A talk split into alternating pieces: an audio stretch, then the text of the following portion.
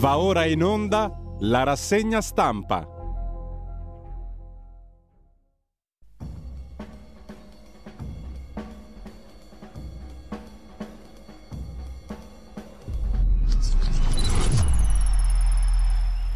Radio Libertà, le trasmissioni tornano in diretta con la rassegna stampa, conduce Antonino Danna. Grazie Federico, il Meneghino, Volanti, il Meneghino Volante, l'ottimo Federico Borsari. Amici e amici miei, ma non dall'avventura, buongiorno. Siete sulle magiche, magiche, magiche onde di Radio Libertà.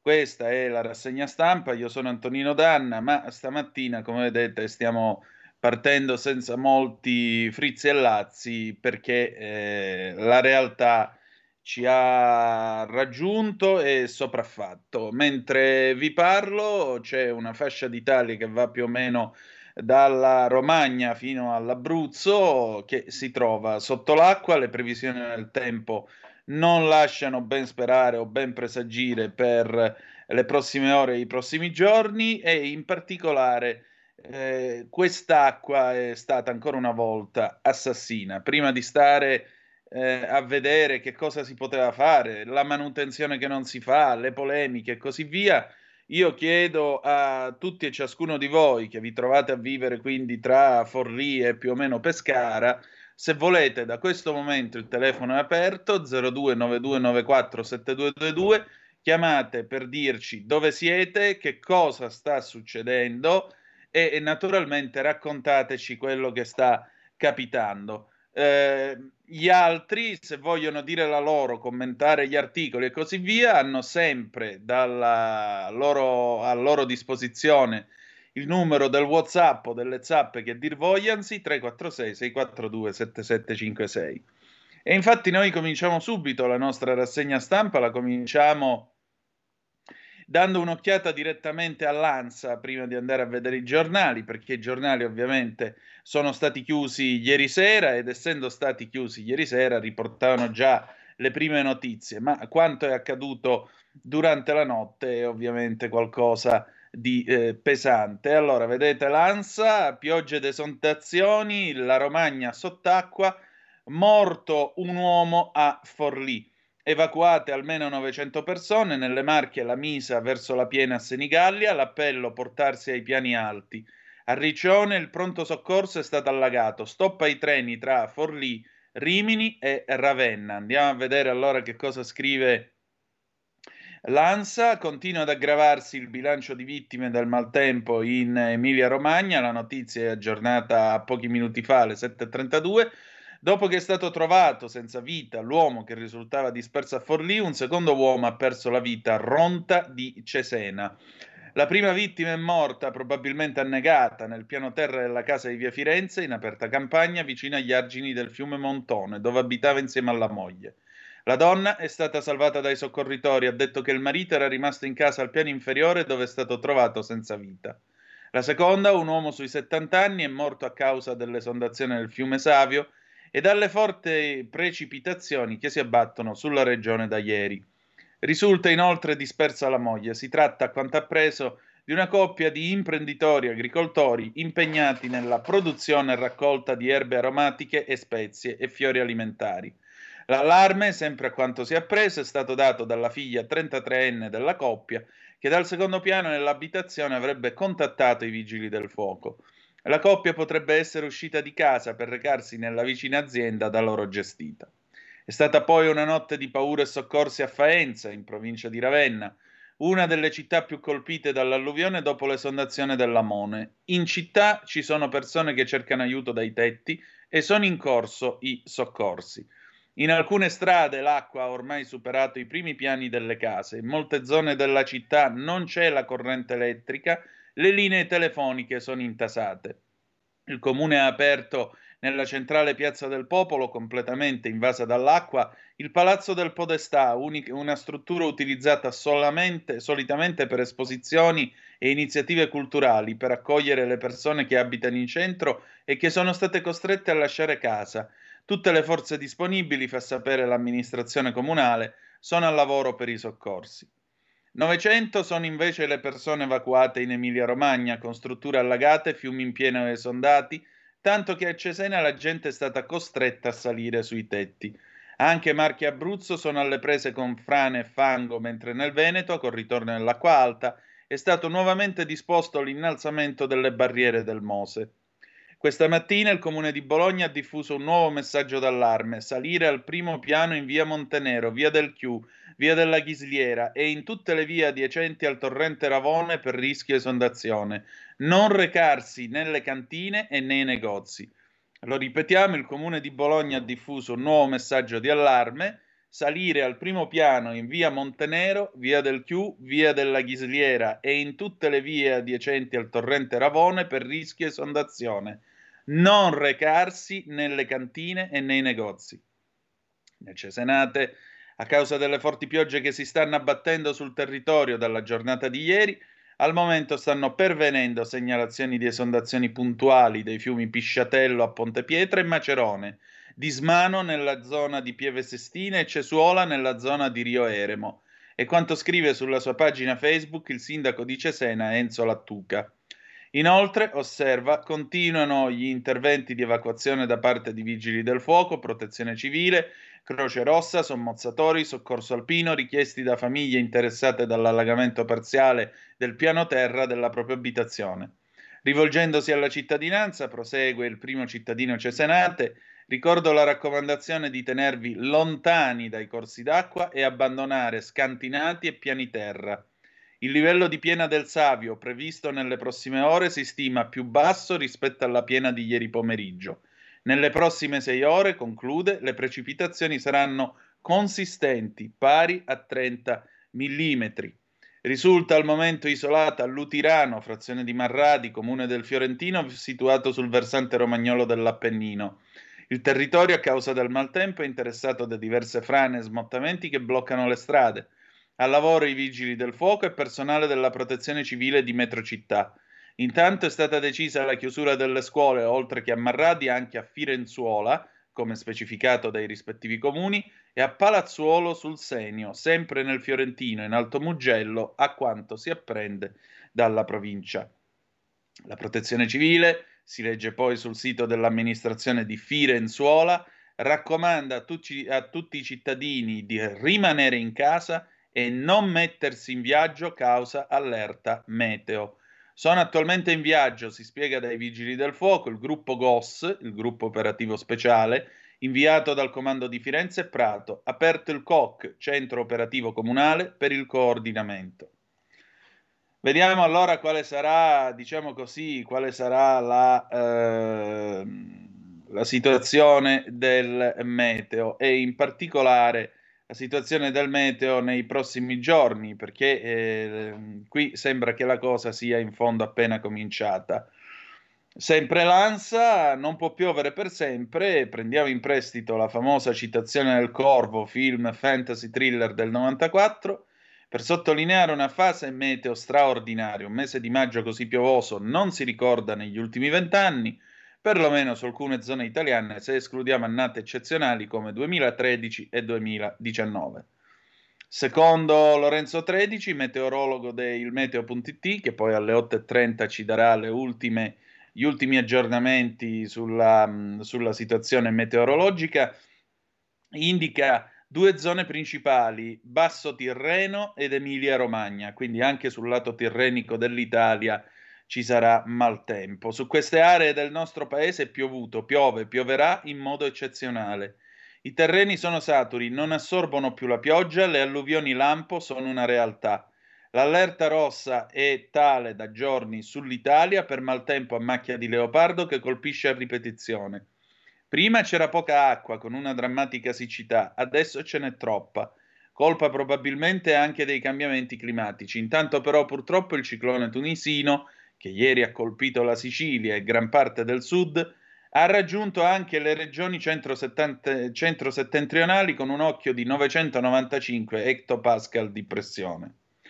Un ciclone dunque violento, profondo, con venti di tempesta, nubifragi associati. Ovviamente i venti portano mareggiate e i nubifragi allagamenti.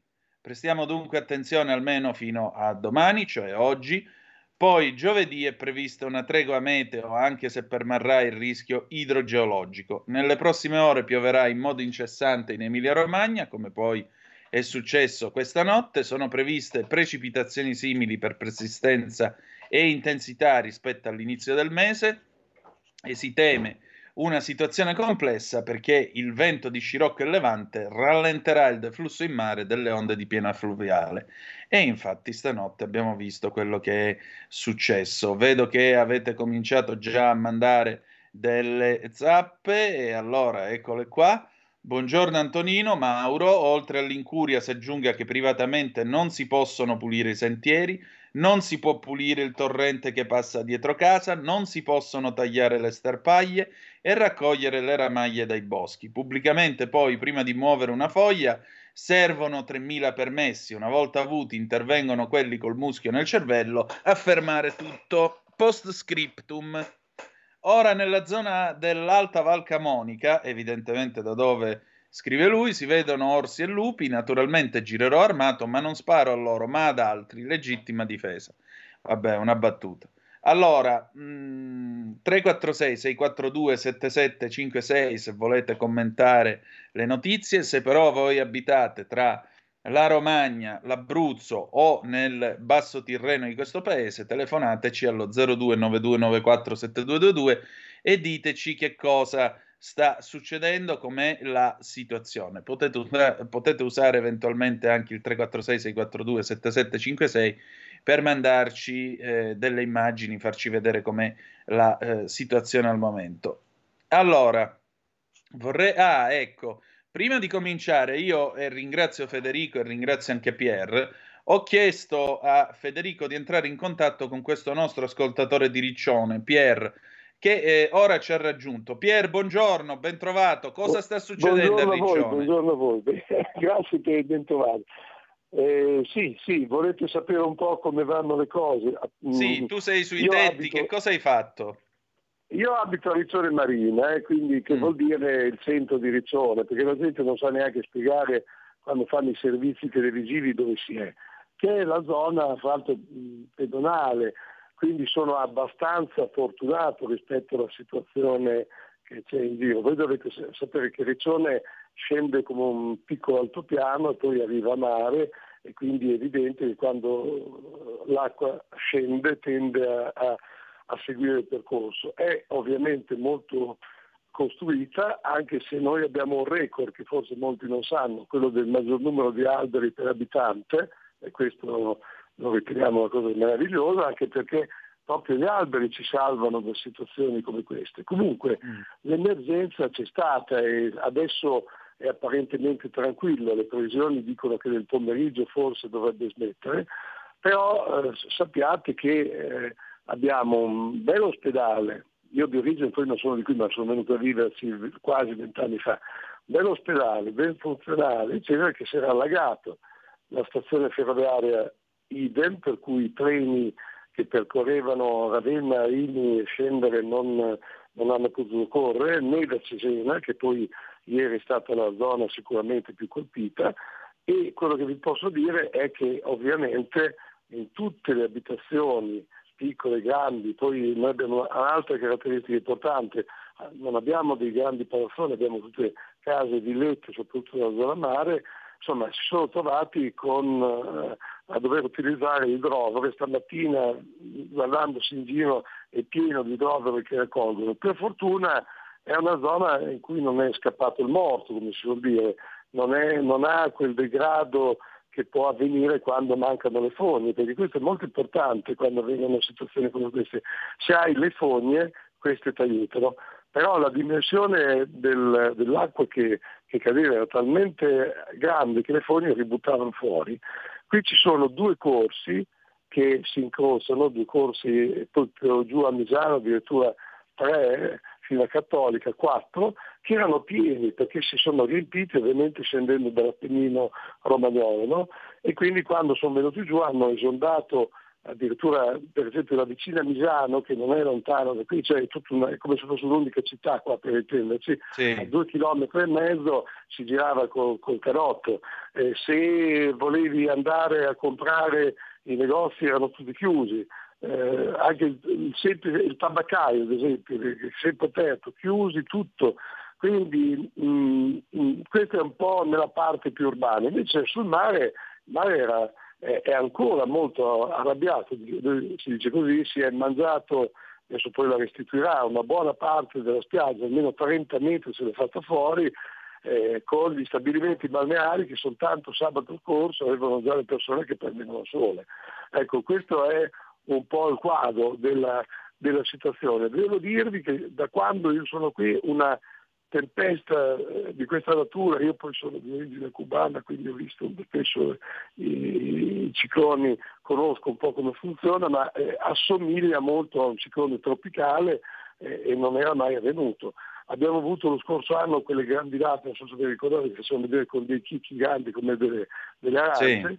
che hanno spaccato le macchine, stavolta per fortuna questo non è avvenuto, però posso dirvi che la zona si è alluvionata. Una critica la posso fare sicuramente alle amministrazioni locali eh, fino a Bologna, poi a Bologna eh, dove ho abitato anche di tanti anni, è, è, vergognoso quello che è accaduto perché il torrente Ravone non è stato controllato e quindi si poteva benissimo immaginare che sarebbe esondato, avrebbe creato quel disastro che ha fatto. Però eh, gli argini dei fiumi vanno tenuti, questo è il grave errore. I fiumi a scendere dalle colline fino a valle vanno controllati, invece è entrato in disuso questa cosa. Pensate che spesso sono gli stessi agricoltori che lo fanno questo lavoro, i contadini per intendersi, e non viene ritenuto valido. Spesso chiamano, ma non c'è più quell'organizzazione per cui fra l'altro paghiamo anche questa piccola tassa no? delle, delle, aree, eh, qui si chiama Sorito, ognuno ha il suo nome eh, per il mantenimento, eccetera. ci mandano tutto il loro progetto, tutte le loro cose, delle, delle, di quello che fanno, poi non fanno niente. Eh, eh, I tombini, per esempio, voi immaginate i tombini, mi suggeriva la mia compagna, i tombini che noi abbiamo si riempiono di pini, perché noi abbiamo tantissimi pini. Certo, I pini marittimi, sì, non è nella zona del Viale Cecchierini.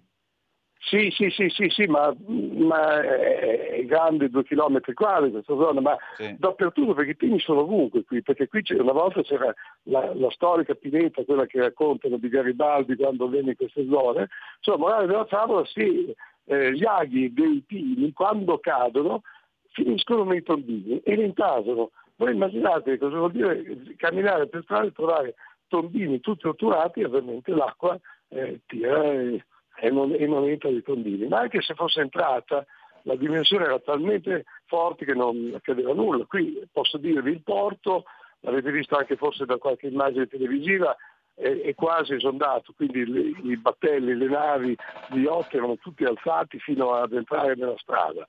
Eh, per fortuna che il mare non ha deciso di essere più imponente dell'acqua che scendeva a valle, perché sennò avremmo avuto il fenomeno eh, doppio di questa situazione. Adesso io penso che con la giornata di oggi spero si normalizzi, perché poi io questo che vi racconto l'ho visto a piccoli tratti perché sono riuscito a uscire di casa ma non, non, si può uscire di casa quando c'è una tormenta di quelle dimensioni, si rischia di, di, finire sotto un palo che vola, un, qualcosa che ti salta addosso, è come un ciclone, come quelli che conosco Cuba insomma.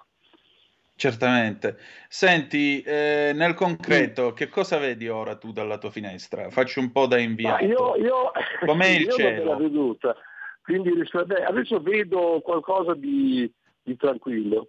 C'è una piccola pioggerellina, questo ventricello insistente, un cielo grigio plumbro che dà idea che non è finita, questo sicuramente, Ecco, eh, diciamo che noi scorgiamo più facilmente, proprio come gente di mare di questa zona, quando il vento insiste molto è evidente che sta per arrivare la pioggia forte. No?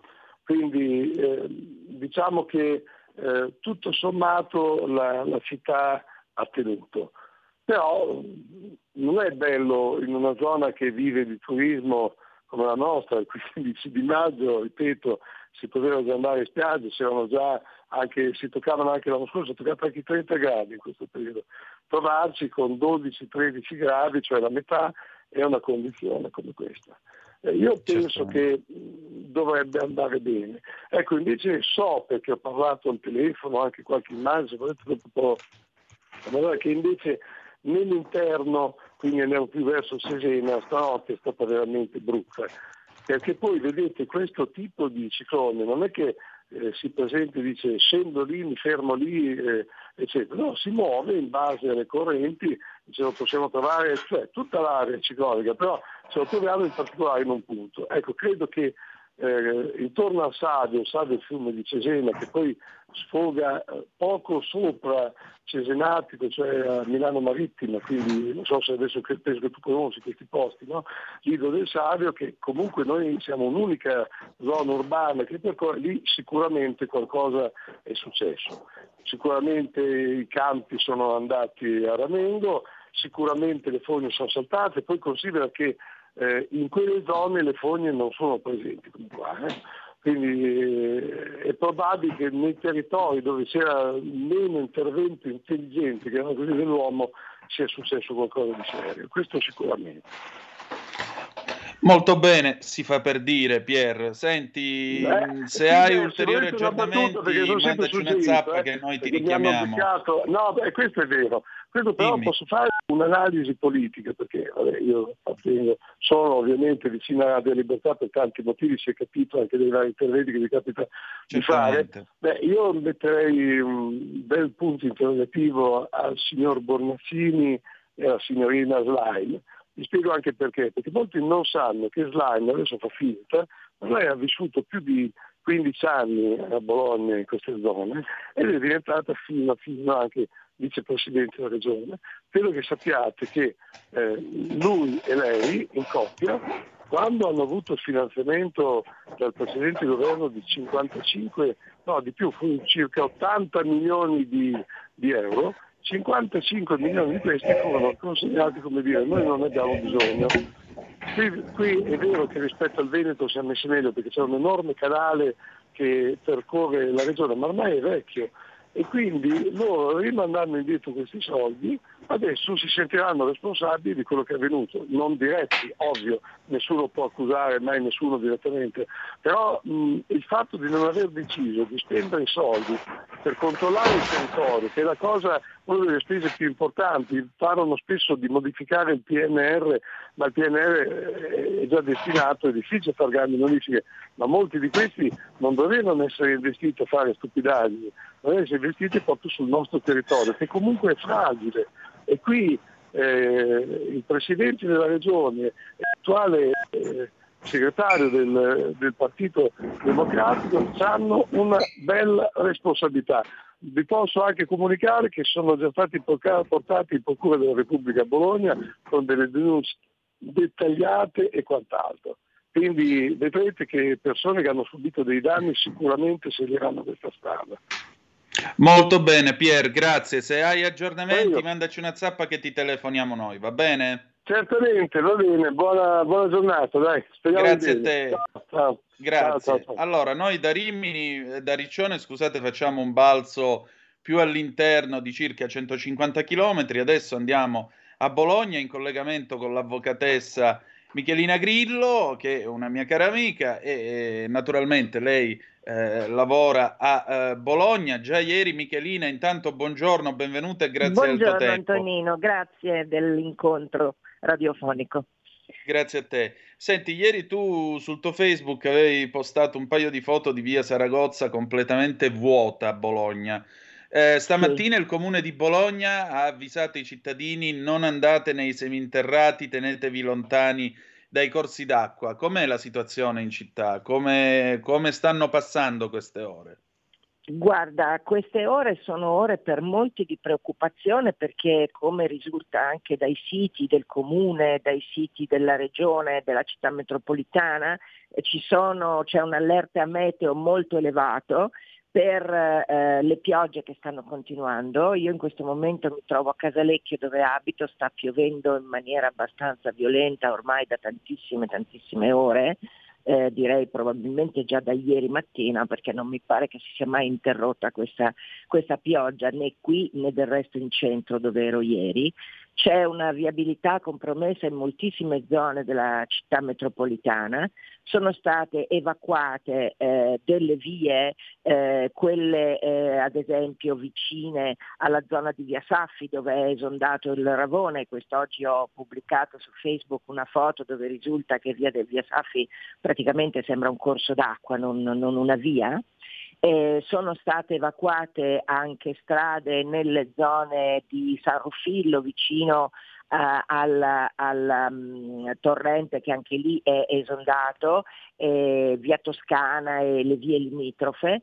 Eh, e questo per parlare della città dove quindi eh, c'è problemi di traffico, eh, per chi eh, ha azzardato per motivi urgenti di uscire di casa perché già da ieri le scuole sono chiuse e ehm, anche oggi ovviamente e eh, i dipendenti pubblici ove possibile mi risulta che siano stati invitati a fare smart working e eh, noi eh, che abbiamo uffici privati stiamo ragionando seriamente, almeno le persone che ho sentito, se eh, tenere chiuso e lasciare i dipendenti a casa, cosa che io personalmente ho fatto, anche perché la mia segretaria che abita nella zona opposta a Casalecchio dove mi trovo io a San Lazzaro, mi ha detto che lì la situazione è drammatica, mi ha detto poco fa, eh, anche lì ci sono problemi di intasamenti di tombini, pozze enormi nelle strade, ehm, giardini pubblici, parchi per bambini allagati, ce n'è uno anche in via Don Sturzo, qui verso Casalecchio completamente allagato,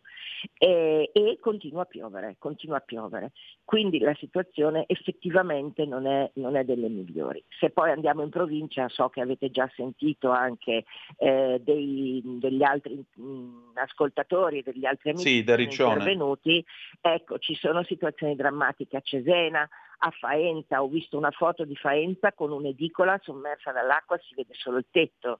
Abbiamo visto ieri delle immagini di Cesena dove l'acqua arrivava eh, oltre l'altezza d'uomo e gente a nuoto che andava a salvare i bambini dalle finestre. Eh, parlo di Cesena, cioè mm, un posto dove non si sarebbe mai pensato, ma purtroppo eh, il fiume è esondato, il Savio è esondato e Cesena è completamente allagata a Riccione dei sottopassi con l'acqua che arriva fino al punto più alto del sottopasso e, e cantine allagate, negozi a piano terra allagati. Io ho visto personalmente in via Saffi ieri, eh, prima che ci fosse di nuovo il blocco della strada, moltissime masserizie ammassate fuori perché ovviamente i locali a piano terra e gli scantinati sono stati allagati. Ho visto i locali di, eh, in un filmato i locali interrati, seminterrati di una mia amica che ha un'attività commerciale nel settore dell'edilizia che praticamente faceva vedere tutti i materiali che loro avevano nel seminterrato da buttare perché l'acqua era alta oltre 30 centimetri. Quindi diciamo che è una situazione Mm, Bologna non la vorrei definire drammatica, ma comunque molto molto molto seria eh, certo. e eh, in questo non aiuta, non aiuta, a mio modestissimo modo di vedere, una difettosa man- manutenzione dei tombini, delle fognature ehm, che non vengono puliti regolarmente, o almeno così pare perché si formano dei veri e propri laghi anche con piogge molto minori di quella che abbiamo avuto ora. E ci sono strade ad esempio la centralissima via Garibaldi dove io ho l'ufficio, quindi che frequento tutte le mattine, che quando c'è pioggia oppure grandina come è successo venerdì, quando c'è una pioggia anche molto meno di questa, si trasformano in fiumi perché l'acqua non sarà altissima, saranno 4-5 centimetri, ma corre eh, forte da Piazza Tribunali fin giù verso, verso Zanarini e chi si trova a percorrere quella strada ovviamente ha dei disagi notevoli. Quante volte mi sono completamente bagnata a scarpe e pantaloni per riuscire da Piazza Tribunali e arrivare al numero 7 dove ho l'ufficio. Ecco. Quindi la situazione secondo me andrebbe un attimo, come dire, eh, risolta anche con degli interventi seri di manutenzione di quello che è il pubblico nella, nella nostra città, ecco, sul quale sarei abbastanza critica. Ecco. Michelina, un'ultima domanda ringraziandoti del tuo tempo. Eh, e su nell'Appennino per caso hai qualche notizia alle montagne dietro Bologna? Guarda, io ho avuto qualche notizia nel senso che la FUTA, che collega Bologna e Firenze come è noto, eh, da Bologna a Loiano per esempio ci sono delle interruzioni, sono caduti alberi, ci sono stati dei fenomeni eh, di frane eh, chiaramente non, non, si tratta di frane, come posso dire, devastanti, però comunque che hanno ingombrato con alberi, detriti, fango, eccetera, il manto stradale, per cui in alcuni punti mi hanno detto che ci sono delle interruzioni.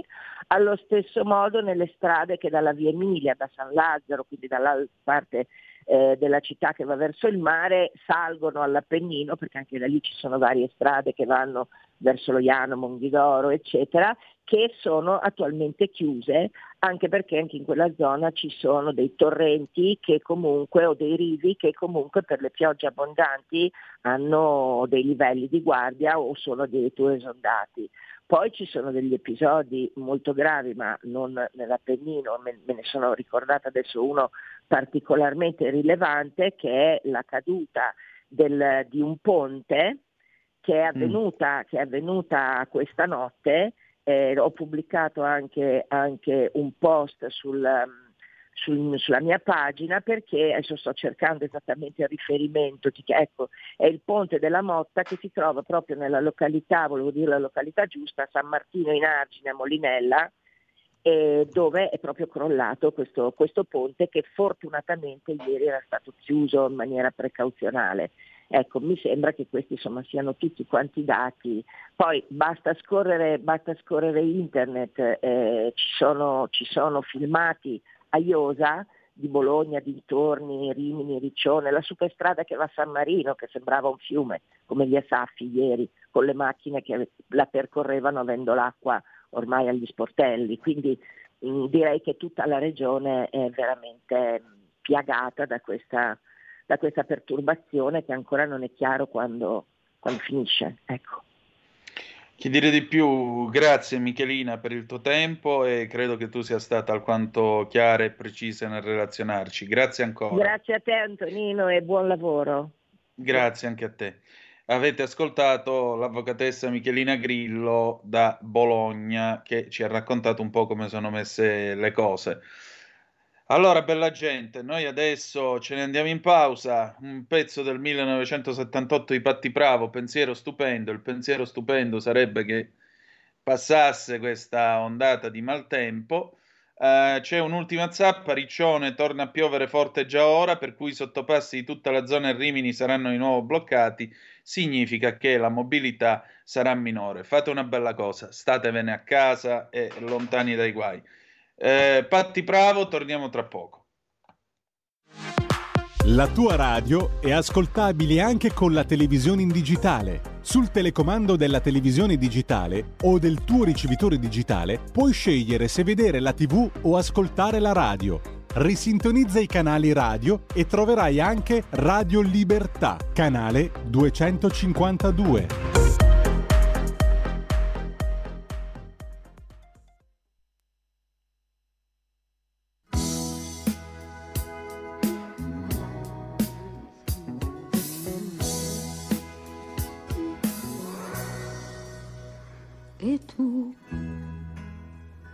e noi. E lei fra noi. Vorrei non so che lei non ho le mani le sue pensiero stupendo nasce un poco strisciando. Si potrebbe trattare di bisogno d'amore, meglio non.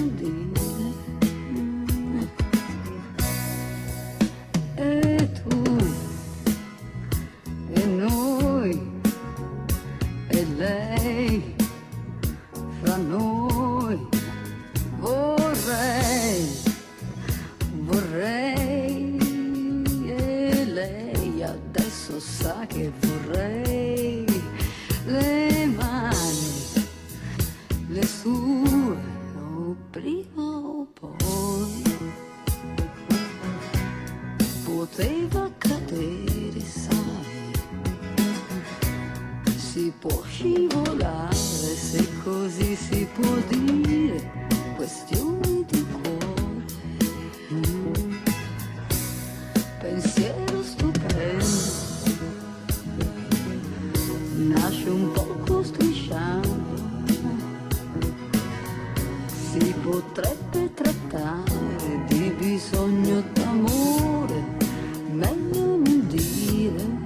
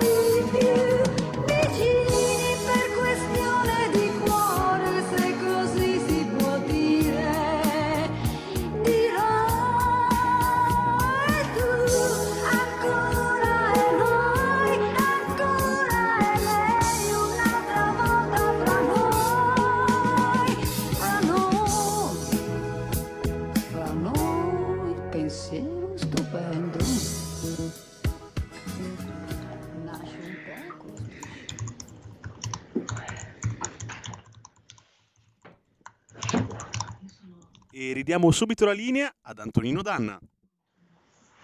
E rieccoci, siete di nuovo sulle magiche, magiche, magiche onde di Radio Libertà. Questa è sempre la rassegna stampa. Antonino Danna al microfono con voi. Ehm, Federico, mi dici che il nostro Pier da Riccione ha mandato dei video.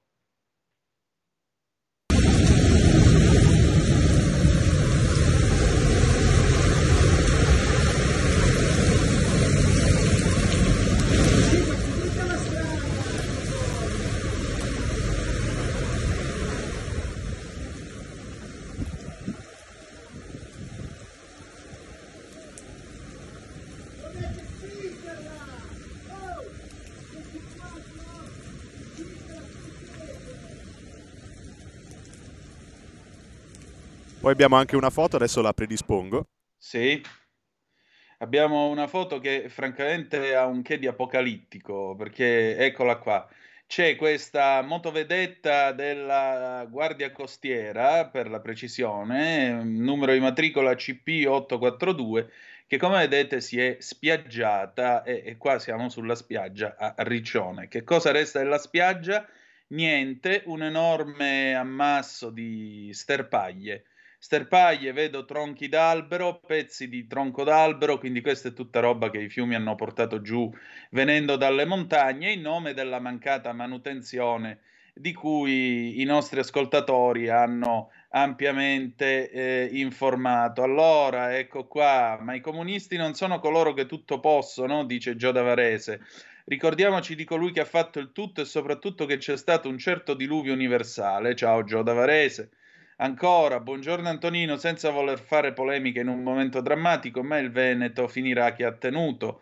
Va dato atto che dall'esondazione di Bovolenta la regione è grandemente intervenuta. Uh, abbiamo un altro video che arriva da dove questo? Da Rastignano, Pianoro, provincia di Bologna, o sbaglio? Eh, questo è un altro video ancora di Pier, poi ti giro quello in provincia di Bologna.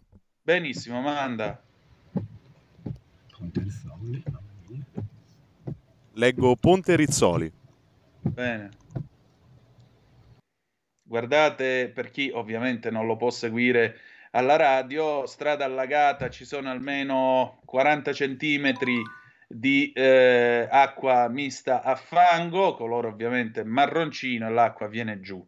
Questo tanto per chiarirvi un po' le idee sulla situazione. Eh, l'amico Vladimiro, il nostro amico Vladimir Regiok eh, mi sta girando una serie di video che io adesso ti giro sulla zappa della radio. Vladimiro, se tu vuoi telefonarci, Vladimir Regio, che è corrispondente di Neziela, che è eh, la famiglia cristiana eh, polacca, e lui, ecco, mi ha appena mandato 15 video. Guarda cosa ho ricevuto dagli amici dall'Emilia. Ecco, gli rispondo in diretta, lo sto dicendo proprio ora in diretta, grazie li giro in regia, li giro in regia. Punto. Tu vuoi parlare? Vediamo un attimo. Vedete, questa è la radio. Tu vuoi parlare? Eh, andiamo. Eh, bla bla bla bla bla bla. Eh, Federico, io adesso ti giro questi 15 video che eh, appunto all'amico Vladimir Regiok sono, state, sono stati spediti da amici eh, suoi amici di famiglia dall'Emilia, vediamo un po' che cosa arriva. Aspetta un attimo che io qua stamattina ho una manualità un po' azzerata, già che ci siamo, ma dovrei farcela appena finisce di caricarsi. Comunque, nel frattempo, mentre eh, tutto questo accade, vedete, acqua ovunque, sempre questo colore marrone orribile eh, che porta chiaramente devastazione e eh, disperazione. E il mio cuore è il paese più straziato, se posso citare eh, Ungaretti, è il mio cuore il paese più straziato e credo sia il cuore di tutti gli italiani. RPL, ecco qua, sta, eh, Federico, te ho girato gli altri video. Allora, nel frattempo, mentre tu dai un'occhiata, vi ricordo 346 642 7756 se volete commentare le eh, notizie. Invece, se voi vi trovate tra eh, la Romagna e eh, Pescara più o meno, se ci volete raccontare in diretta quello che sta succedendo, 02 92 94 72 22. Come vedete, il telefono è qua e noi siamo qui per ascoltarvi. Diventerete, diventate i nostri i nostri inviati direttamente sul campo. Uh, abbiamo quest'altro video che Federico sta proiettando. Dove siamo qui, Federico? Credo a Bologna, può essere? Mi sono perso un attimo. sì, non ti preoccupare. Comunque, il messaggio mi sembra abbastanza chiaro. Allagamenti, allagamenti, allagamenti. Eh, ne mandiamo un ultimo e poi partiamo con le prime pagine, Federico, direi. Mandiamo, ecco, questa arriva appunto dall'amico Vladimir Regiok, ci arriva da, eh, dall'Emilia Romagna, non sappiamo da dove, però, però in ogni caso. Eh, queste sono le testimonianze che vi possiamo offrire. Vedete, abbiamo automobili letteralmente so- sommerse fino al tetto. Guarda che roba. Eh, poi quella sembrerebbe, quella sembrerebbe una casetta dell'acqua seppellita fin quasi al tetto. C'è un capannone, quello dovrebbe essere un supermercato. Anche qua tutto inondato di acqua. Tutto inondato di acqua, le strade, le strade praticamente cancellate, delimitate soltanto, soltanto dagli alberi, quelli che vengono messi eh, nelle aiuole spartitraffico, dove si mettono. Allora, Pier eh, ci scrive ancora da Riccione, scuole tutte chiuse, mobilità ridotta a zero, non so ancora se funziona il metro di costa tra Rimini e Riccione. Beh, questo te lo posso provare a dire io se andiamo a vedere su Trenitalia che cosa c'è, perché eh, naturalmente ci sono gli aggiornamenti sul, eh, sulla, sul traffico Vediamo un momento se riusciamo a trovare qualche notizia a proposito della situazione delle ferrovie. Sì, ecco qua. Allora, se vi trovate in eh, stazione, vi do questo aggiornamento. Eh, è stata battuta alle 7 di stamattina dalle Ferrovie dello Stato, da Trenitalia. Linea convenzionale Bologna-Firenze, circolazione rallentata dalle 7 per danni causati dal maltempo. La circolazione è rallentata per danni causati dal maltempo a Bologna San Ruffillo. Richiesto l'intervento dei tecnici per consentire la regolare ripresa della circolazione. Treni intercity e regionali possono registrare un maggior tempo di percorrenza fino a 20 minuti. Ancora, linea Firenze-Faenza, questa è la Faentina. circolazione sospesa tra Marradi e Faenza dalle 18.30, niente meno, del 16 di maggio, aggiornamento delle 7.55, quindi 20 minuti fa, la circolazione sulla Faentina è ancora sospesa, i treni regionali possono subire ritardi, cancellazioni o limitazioni di percorso. Veniamo a Riccione, linea Bologna-Ancona, Ferrara-Ravenna-Rimini, circolazione sospesa tra Bologna e Rimini, Ferrara e Rimini, Ravenna e Faenza, Ravenna e Castel Bolognese, dalle 17 del 16 di maggio. Aggiornamento delle ore 6 di stamattina. La circolazione permane sospesa tra Bologna e Rimini, tra Ferrara e Rimini, tra Ravenna e Faenza via Granarolo e tra Ravenna e Castel Bolognese via Lugo. Il traffico ferroviario permane rallentato tra Rimini e Senigallia. Anche nella giornata di oggi, 17 maggio, informano sempre le ferrovie dello Stato, a seguito dell'allerta meteo diramata dalla Protezione Civile, la circolazione è sospesa e l'offerta commerciale è riprogrammata. Per i treni alta velocità e intercity programmati nel tratto interessato non è possibile garantire la prosecuzione del viaggio. I treni alta velocità e intercity subiscono limitazioni di percorso, cancellazioni, sostituzioni coi bus. I treni regionali subiscono cancellazioni e limitazioni di percorso nelle località di Forlì, Pesaro, Ravenna. Attivo servizio sostitutivo con bus tra Rimini e Cattolica e tra Cesena e Ravenna. È possibile rinunciare o riprogrammare il viaggio. Precisamente sono stati cancellati Frecciarossa Pescara Milano che parte da Pescara alle 5, Frecciarossa Ancona Milano in partenza alle 5.20 da Ancona, Frecciarossa da Pescara a Milano parte, partiva alle 6, Frecciarossa da Ancona a Milano delle 6.20, Frecciarossa Venezia Santa Lucia Lecce delle 6.53, Frecciarossa Lecce Venezia delle 7, Frecciarossa Lecce Milano Centrale delle 10.06, eh, Frecciarossa Milano-Lecce delle 14.05, quindi oggi pomeriggio eh, se avevate un biglietto e, state, e, dovevate partire da Milano, insomma, provvedete con altri mezzi. Frecciarossa, eh, Frecciarossa Milano Centrale Pescara 17.30, Frecciarossa Milano eh, Centrale Pescara 17.50, Frecciarossa Milano Centrale 18.50 che va ad Ancona, Frecciarossa, Milano, Ancona delle 20.05, poi abbiamo un'infilata di Intercity, 2, 4, 5 Intercity, Bari Centrale, Bologna delle 5.55, Pescara, Milano delle 7.02, Bologna Centrale, Lecce delle 8, Lecce Bologna delle 8.20 e infine l'Intercity 609 Bologna Centrale delle 14 prevista in arrivo, ma oggi non sarà effettuata, a Lecce alle 22.49. Questo è quello più o meno a grandi linee se vi trovate a viaggiare in treno. Adesso cominciamo rapidamente con le prime pagine dei giornali, i temi naturalmente il maltempo, poi abbiamo l'autonomia, c'è stata la, una manina, per dirla alla Craxi, ha eh, fatto apparire e poi sparire e poi riapparire una bozza del testo sull'autonomia commentato dai tecnici del Ministero che gliene dicevano di tutti i colori, poi vedremo meglio questa storia, cerchiamo di fare anche in fretta perché nel frattempo si sono fatte le 8.18. Avvenire, il quotidiano dei vescovi, il fatto, la situazione sociale monitorata dal terzo settore, case per gli universitari ignorati, 160.000 fuori sede. Primi tavoli nelle città.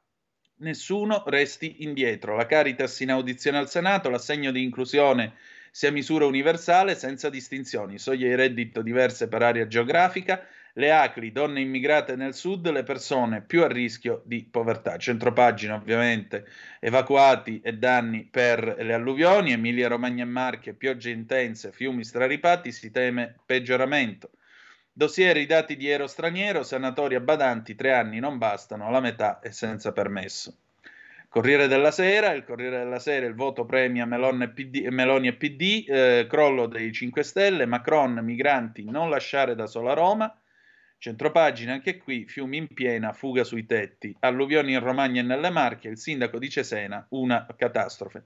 Oggi poi sono 50 anni dalla eh, strage della eh, questura di Milano del 17 maggio del 1973, parla Mario Calabresi, il busto in onore di mio padre, quelle quattro vite strappate, perché mentre si inaugurava questo busto al commissario Calabresi, che giusto un anno prima era stato ucciso, e beh, questo mh, anarchico, sedicente anarchico, tirò questa bomba a mano e, e fece quattro morti. Il fatto quotidiano, decreto lavoro, 15 milioni all'industria militare nel decreto legge che taglia il reddito di cittadinanza, arriva il reddito di belligeranza, dal welfare alle munizioni, il Movimento 5 Stelle svela la norma per due fabbriche d'armi dirette dal gueriniano La Torre, missione cinese Wagner davanti a Bakhmut, Kiev il capo 007, siamo noi a uccidere i giornalisti russi, Mosca, terrorismo. Il giornale, verità sull'imboscata al CAV, qui l'apertura è su tutt'altro, la farsa del processo Rubi non andava neppure fatto. I giudici criticano i PM nelle motivazioni della soluzione, la procura farà ricorso. I legali, difesa non garantita. Di spalla, Senato, primo sì al ponte, Salvini, fatti e non parole. I migranti, Macron tende la mano, non lasciamo solo l'Italia. Poi sapete che ieri l'Inter è andata in finale di Coppa dei Campioni, Lautaro gol, il Milan finisce KO, ora l'Inter sogna la Champions o appunto la Coppa dei Campioni. Noi siamo un po' più stagionati e diciamo Coppa Campioni. Il QN, Giorno Nazione Resto del Carlino, anche qui la foto a tutta pagina che arriva da Faenza, piogge mai viste prima, Emilia Romagna sott'acqua, due morti e migliaia di sfollati, Forlì, Faenza, Cesena, le zone più colpite, i sindaci andate sui tetti, sommersi. Andiamo avanti. Il mattino di Napoli, autonomia, il Senato frena, sul web il dossier dei tecnici di Palazzo Madama, soltanto una bozza, ma nessun ritiro, crescono le diseguaglianze tra le regioni, meno fondi allo Stato per sicurezza e pensioni. Centropagina, anche qui, alluvione in Emilia-Romagna, una vittima a Forlice, Sena sott'acqua, dramma degli sfollati. Qatargate, estradizione di Cozzolino, sì dei giudici. Il tempo, le amministrative, disperatelli, il centrosinistra passa solo a Brescia e Teramo, ma Schlein esulta lo stesso. Il centrodestra vince a Latina, Imperia, Treviso, Sondrio, Tracollo dei 5 Stelle. Bacini si impone a Fiumicino, una smart city innovativa, Pisa al ballottaggio per 25 voti tiremmo innanzi. Eh, oggi c'è anche qui Osho, semplicemente questo colloquio tra eh, Schlein e Letta, la Schlein che gli chiede sbaglio i sindaci sono tutti rossi. Risposta, mi sa che te devi far vedere da un bravo ormocromista. Tiriamo innanzi, Repubblica, Repubblica apre sull'autonomia, anche qui battaglia sulle riforme, l'autonomia divide l'Italia. I tecnici del Senato pubblicano online un dossier che boccia il testo del DDL, aumenta le diseguaglianze tra regioni. Palazzo Madama si difende, uscito per errore. L'ira di Calderoli investe la russa, così fate il gioco delle opposizioni. L'appello di Schlein uniti ai ballottaggi, ma i 5 Stelle restano freddi. La stampa, Meloni Schlein, partita doppia, la sinistra scommette sui ballottaggi per ribaltare il voto nei comuni. Renzi scippa tre deputati a Calenda. La Premier, uniti, continuiamo a vincere. Schlein, PD, primo partito nelle città, chiama 5 Stelle e Terzo Polo. Centropagina ancora eh, inondazioni nell'Emilia Romagna e nelle Marche. La pioggia non si ferma, il maltempo fa paura. L'intervento di Mario Tozzi, le bombe d'acqua e le nostre colpe. La verità la verità, eccolo qua. Sabato il via alla manifestazione di Milano, fermate la fiera dell'utero in affitto. Dietro Wish for a Baby, il segreto di Pulcinella, formalmente si offre assistenza alle coppie con problemi di fertilità, di fatto serve a propagandare e permettere all'estero la gestazione per altri, pratica vietata nel nostro paese. Tutti fan finta di nulla. Centropagina, vedete questa foto di Matteo Renzi, il suo giornale li dà per assolti, ma per i genitori di Renzi al processo si mette male. Speranza poi sapeva che il Green Pass era inutile, il direttore del ministero va in pensione e dice che Omicron fu la svolta. Poche polmoniti, immunità ibrida. AIFA aveva comunicato allo stesso Rezza che i, baci- che i vaccini non davano immunità, ma scattarono le restrizioni.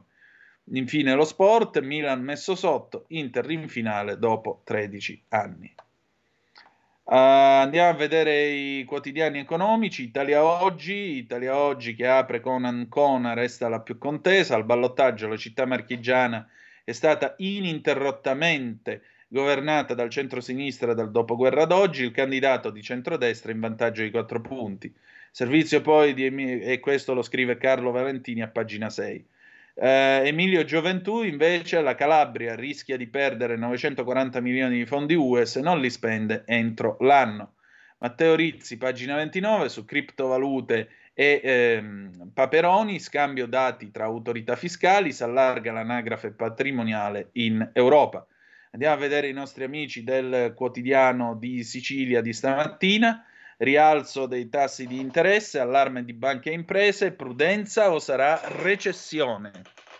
L'ABI, sofferenze in aumento, Union Camere, se al sud i consumi rallentano, l'economia soffre di più. Intervista poi a Carlo Cottarelli, il PD non sono deluso, fa bene a spostarsi a sinistra. C'è questa interessante intervista eh, a cura di Stefano Modena per il quotidiano di Sicilia, dove sostanzialmente eh, Cottarelli dice credo che il PD si stia giustamente spostando a sinistra, dico giustamente perché in questo modo riuscirà a dare un messaggio più chiaro agli elettori ed è fondamentale dare un messaggio chiaro se si vuole essere convincenti. I partiti sovranisti, prima rappresentati da Salvini, ora da Giorgia Meloni, in questo momento hanno una linea chiara che è prima gli italiani. Sono partiti nazionalisti che vedono il problema venire dall'estero, pensano che l'Italia siamo una comunità omogenea e così via. Il Partito Democratico, finché rimane un partito che cerca di rispondere anche alle esigenze del centro, rimane un partito che non ha un messaggio chiaro. Secondo me il PD deve essere un partito di sinistra, deve tutelare certi valori, poi ci penserà un altro partito che eventualmente potrà diventare alleato di governo col PD a rappresentare i valori del centro, quelli del liberalismo democratico e della borghesia, se vogliamo chiamarla a questo modo. Sono due cose diverse, da tutti e due deve venire un messaggio chiaro, il miscuglio dei due che è una debolezza, eh, questo è quanto. Allora, adesso, dopo avervi ragguagliato sui eh, quotidiani nazionali, un'occhiatina solo a quelli locali, Giunta Castelletti, prima ipotesi su Brescia oggi, Corriere del Mezzogiorno Campania, San Carlo, scontro sul bilancio, Corriere del Mezzogiorno Puglia, nuvole sul futuro di Acquedotto, Corriere del Trentino, Valdasti con un'altra battuta d'arresto i sindaci verso il no, Corriere del Veneto, Venezia e Mestre, Zaia, col nostro stile si vince, il governatore al fianco di Conte, erede e presto, non fatemi sentire vecchio. Corriere della Sera d'Orso di Bergamo, col cugino dissidi su una proprietà, mentre l'arrestato fa scena muta davanti al PM, trapelano le prime indiscrezioni sul movente. Corriere della Sera, Dorso di Brescia, i Dem prenotano mezza giunta, in lizza anche Cantoni, Tomasini, Fernarori. Possibili nomine esterne per ambiente e urbanistica. Corriere della Sera, Dorso di Roma, taxi ecologici, fondi dalla regione, 600 vecchie auto bianche off limits dalla ZTL Verde, pronti gli incentivi per sostituirle. Corriere di Torino, Gira e Salone, Piemonte in vetrina, Corriere dell'Alto Adige, la diocesi vende un bosco per dare case a prezzi bassi, Corriere di Bologna, l'emergenza, maltempo, la regione in ginocchio, Corriere della Romagna, Rimini e San Marino, guardate che immagine viene pubblicata di questo sottopasso allagato a Riccione con questa, uh, sembrerebbe una lancia Y sommersa dall'acqua resistiamo, questo è il titolo, incubo maltempo, Romagna in ginocchio, resistiamo. A Riccione chiuse strade e stazione, pronto soccorso allagato, salvati due disabili, le mareggiate a Rimini danneggiano le spiagge, parchi sott'acqua, treni cancellati. Corriere Fiorentino da Toscana, doppia resa dei conti dopo il voto, Gazzetta di Modena, Meteo, l'allerta infinita, frane, piogge e ponti chiusi in provincia, Gazzetta di Parma, la classifica dei redditi in testa Parma e Collecchio, perché Cucuntiglia non peniglia, chi conta dei soldi non si dispera. Almeno così dice l'antica saggezza. Si sono fatte le 8 e 29, Federico, pausa e meteo, sentiamo che tempo farà. Stai ascoltando Radio Libertà. La tua voce libera, senza filtri né censura. La tua radio.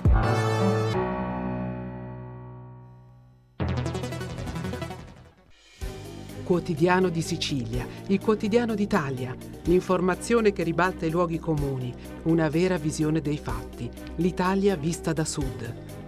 Ogni siciliano che vive in Italia e nel mondo è una risorsa è protagonista della crescita della nostra nazione.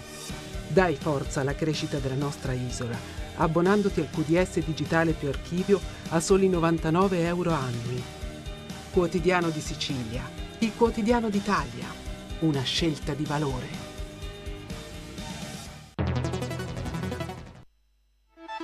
Stai ascoltando Radio Libertà, la tua voce libera, senza filtri né censure, la tua radio.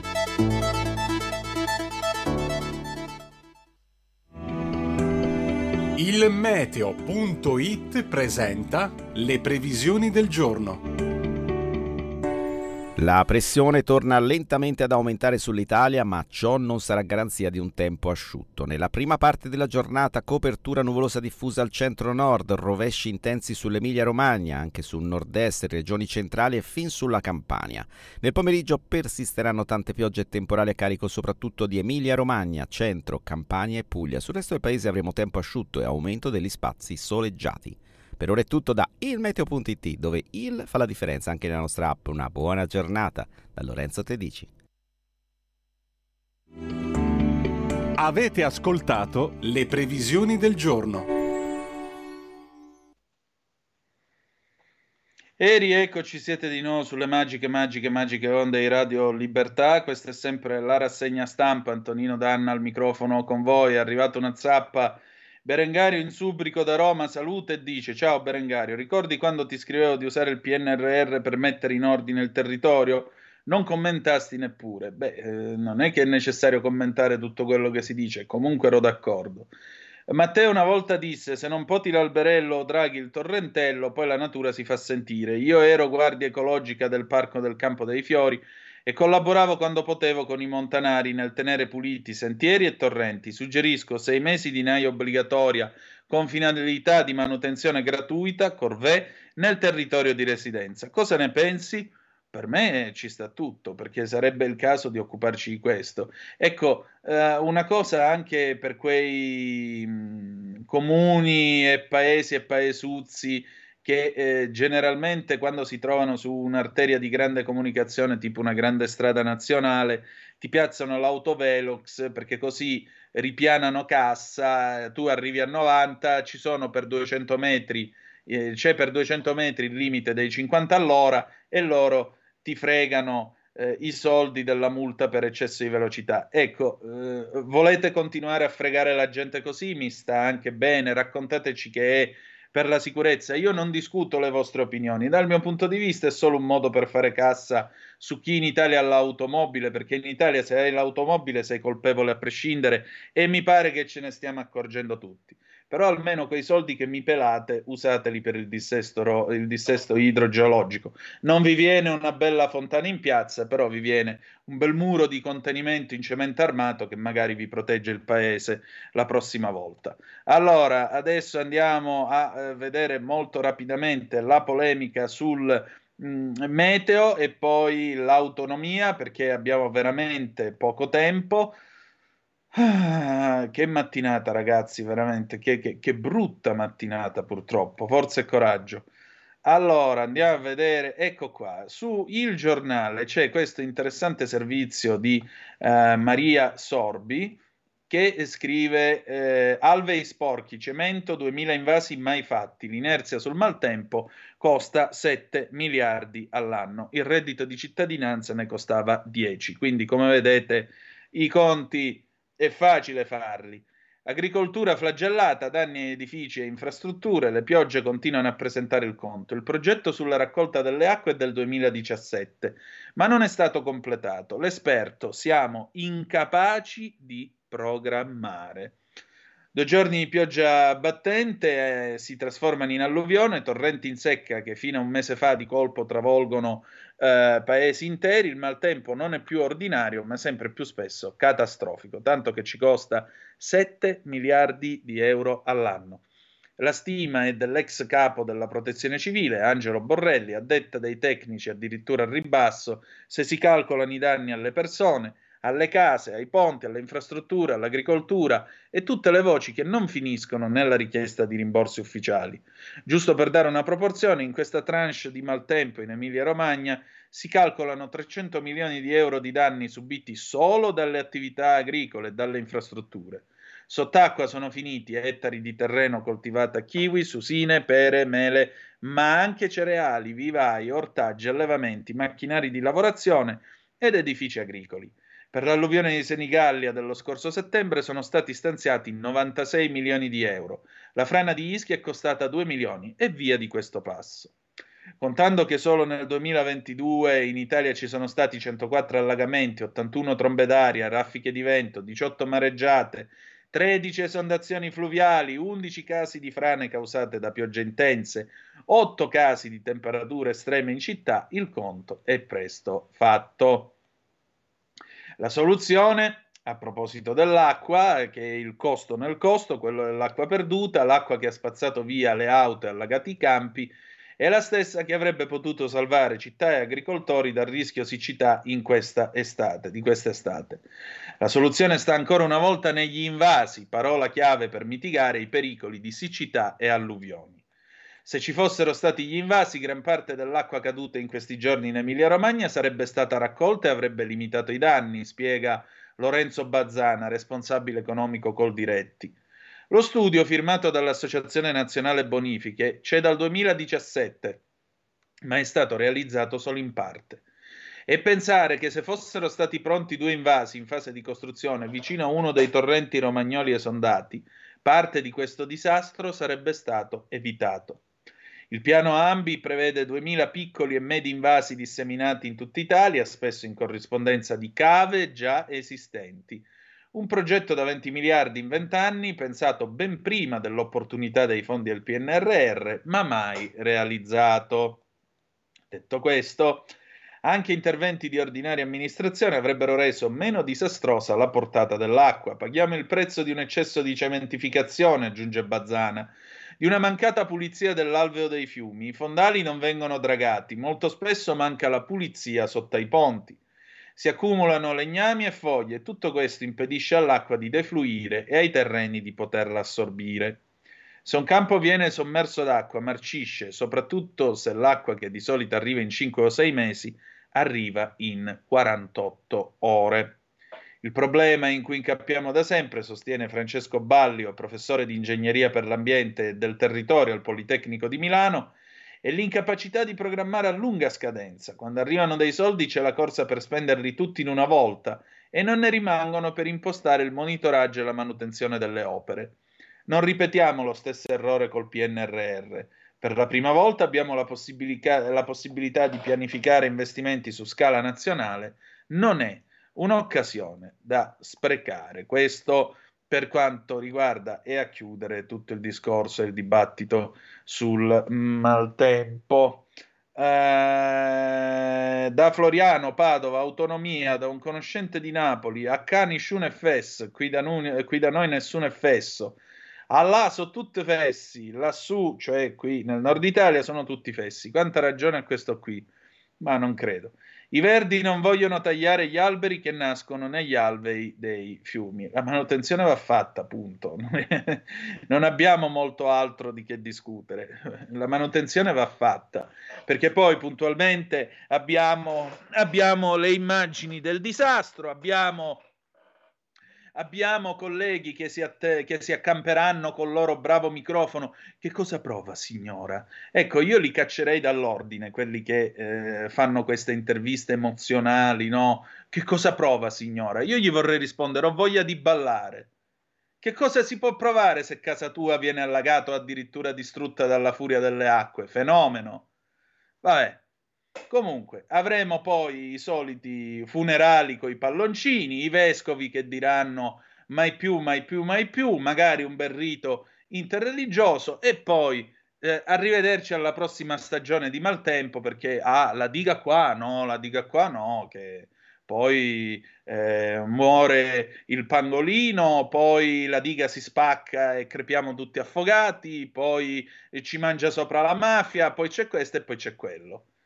Dimenticate che in Italia ci sono dei magistrati che sarebbero felicissimi di fare un culo così alla mafia e che sono pagati meritoriamente per vigilare a ciò che la mafia non si infili in queste cose, per esempio. Però poi puntualmente no, la mafia mangia, quello mangia, l'altro mangia, non facciamo niente e l'anno prossimo di nuovo acqua alta, i morti, i palloncini e sempre quello col microfono. Signora, che cosa prova in questo momento? Abbiamo un vocale, vai col vocale Federico. Buongiorno Antonino, buongiorno a tutti. Ciao Giovanni. Ogni volta che piove si va sott'acqua e ogni volta si sente dire dovevamo, avremmo dovuto, potremmo fare, faremo. Mai una volta che si è fatto. A mio avviso chi governa il territorio o è in malafede o è incapace. In ogni caso bisognerebbe rivedere la sua presenza. Grazie, buongiorno Giovanni da Bergamo. Giovanni, hai ragione, punto. Che altro vuoi aggiungere a quello che hai detto tu? E siamo sempre lì.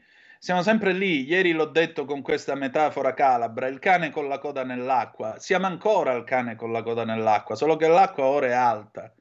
Perché il cane arrivò eh, in riva al fiume e si accorse che la coda gli pescava dentro l'acqua del fiume e si stava bagnando. Allora il cane si girò a guardare la coda che era dietro di sé e disse: mm, se volessi la tirerei fuori dall'acqua, ma non ho voglia. E qua è la stessa medesima situazio- situazione. Se volessimo ci tireremmo fuori tutti quanti dall'acqua, ma c'è qualcuno che non ha voglia. Questo è il guaio. Uh, Antonino, Francesco, ciao Francesco da Genova. Antonino, io di alluvioni me ne intendo e purtroppo a Genova ve ne intendete sì e mi dispiace. Uh, vivendo a Genova, il problema è che durante l'emergenza tutti hanno soluzioni. Finito tutto, chi si è visto, si è visto. Esattamente, siamo, siamo a questo. Questo è il discorso. Non mi pare che abbiamo molto altro da aggiungere. Allora, apriamo brevemente questa pagina sulla questione dell'autonomia. Eh, Repubblica crea diseguaglianze, autonomia bocciata dai tecnici del Senato. Un documento del servizio bilancio sottolinea il rischio di disparità tra regioni ricche e povere, giallo sul testo, va online una bozza.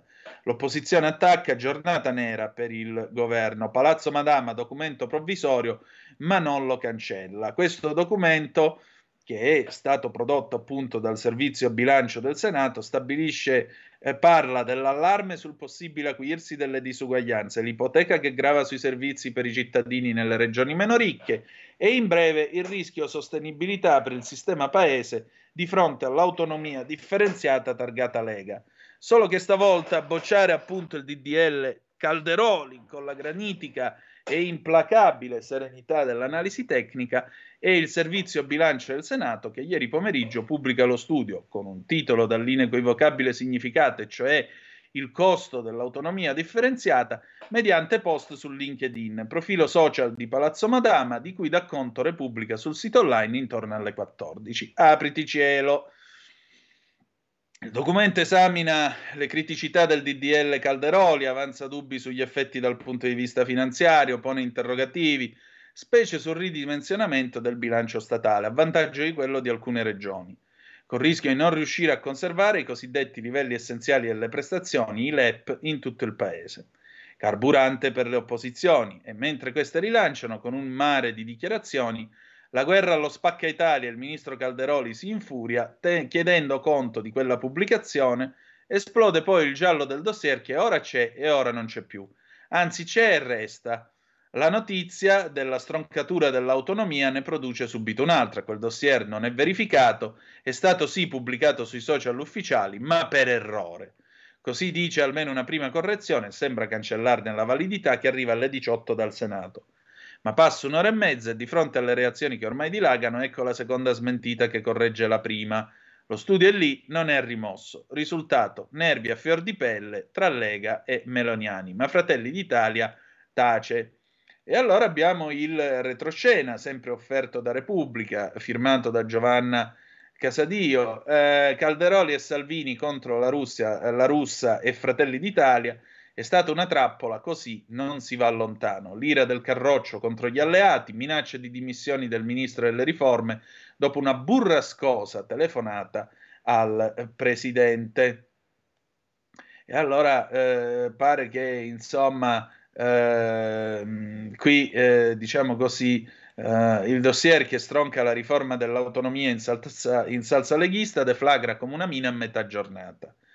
Chi la confeziona non è, taz- non è, tacciabile di faziosità ed è per questo che la pubblicazione a sorpresa addirittura su un social con tanto di timbro del Senato fa ancora più male al padre della riforma, Roberto Calderoli. Scatena un terremoto politico, il leghista se la ritrova sul telefonino sotto forma di post che ne sintetizza il contenuto. I sogni autonomisti si infrangono contro la realtà dei numeri e la realtà racconta di un rischio disparità e diseguaglianza che lo Stato unitario non può permettersi. Matteo, è una manovra politica degli alleati per affossare il nostro progetto. Se non ritirano quel documento io lascio, dice il ministro al leader Salvini, in una telefonata dai toni risoluti. Non è certo lui la controparte, i due sono d'accordo e indossano l'elmetto. Quel dossier mette del resto nero su bianco tutti i loro sospetti. Giorgia Meloni e Fratelli d'Italia, col sostegno di Forza Italia e della ministra per le riforme Elisabetta Casellati, stanno portando avanti un'altra manovra, prese, perseguono altri obiettivi. La priorità di Palazzo Chigi adesso è la riforma costituzionale che dovrebbe portare al premierato, quantomeno con una prima lettura in Parlamento prima delle europee del prossimo anno. Per l'autonomia differenziata ci sarà tempo e modo, ma dopo. Calderoli e Salvini agiscono distinto, di pancia, il documento porta in calce la firma dell'ufficio bilancio del Senato, ma i mandanti della trappola per i leghisti sono altri e sono politici. Salvini rassicura il suo ministro, la battaglia è di tutto il partito e se si affossa la riforma allora la stessa permanenza della Lega al governo non ha più senso. Giorgia Meloni è lontana, giusto in quelle ore, in volo verso Reykjavik per partecipare al Consiglio d'Europa, ma Ignazio La Russa è lì a Palazzo Madama e se c'è un nome cerchiato in rosso dai leghisti è proprio quello della seconda carica dello Stato.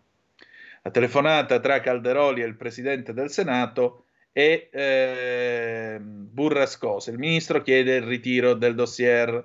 Eh, è un giudizio politico, non tecnico, alza la voce.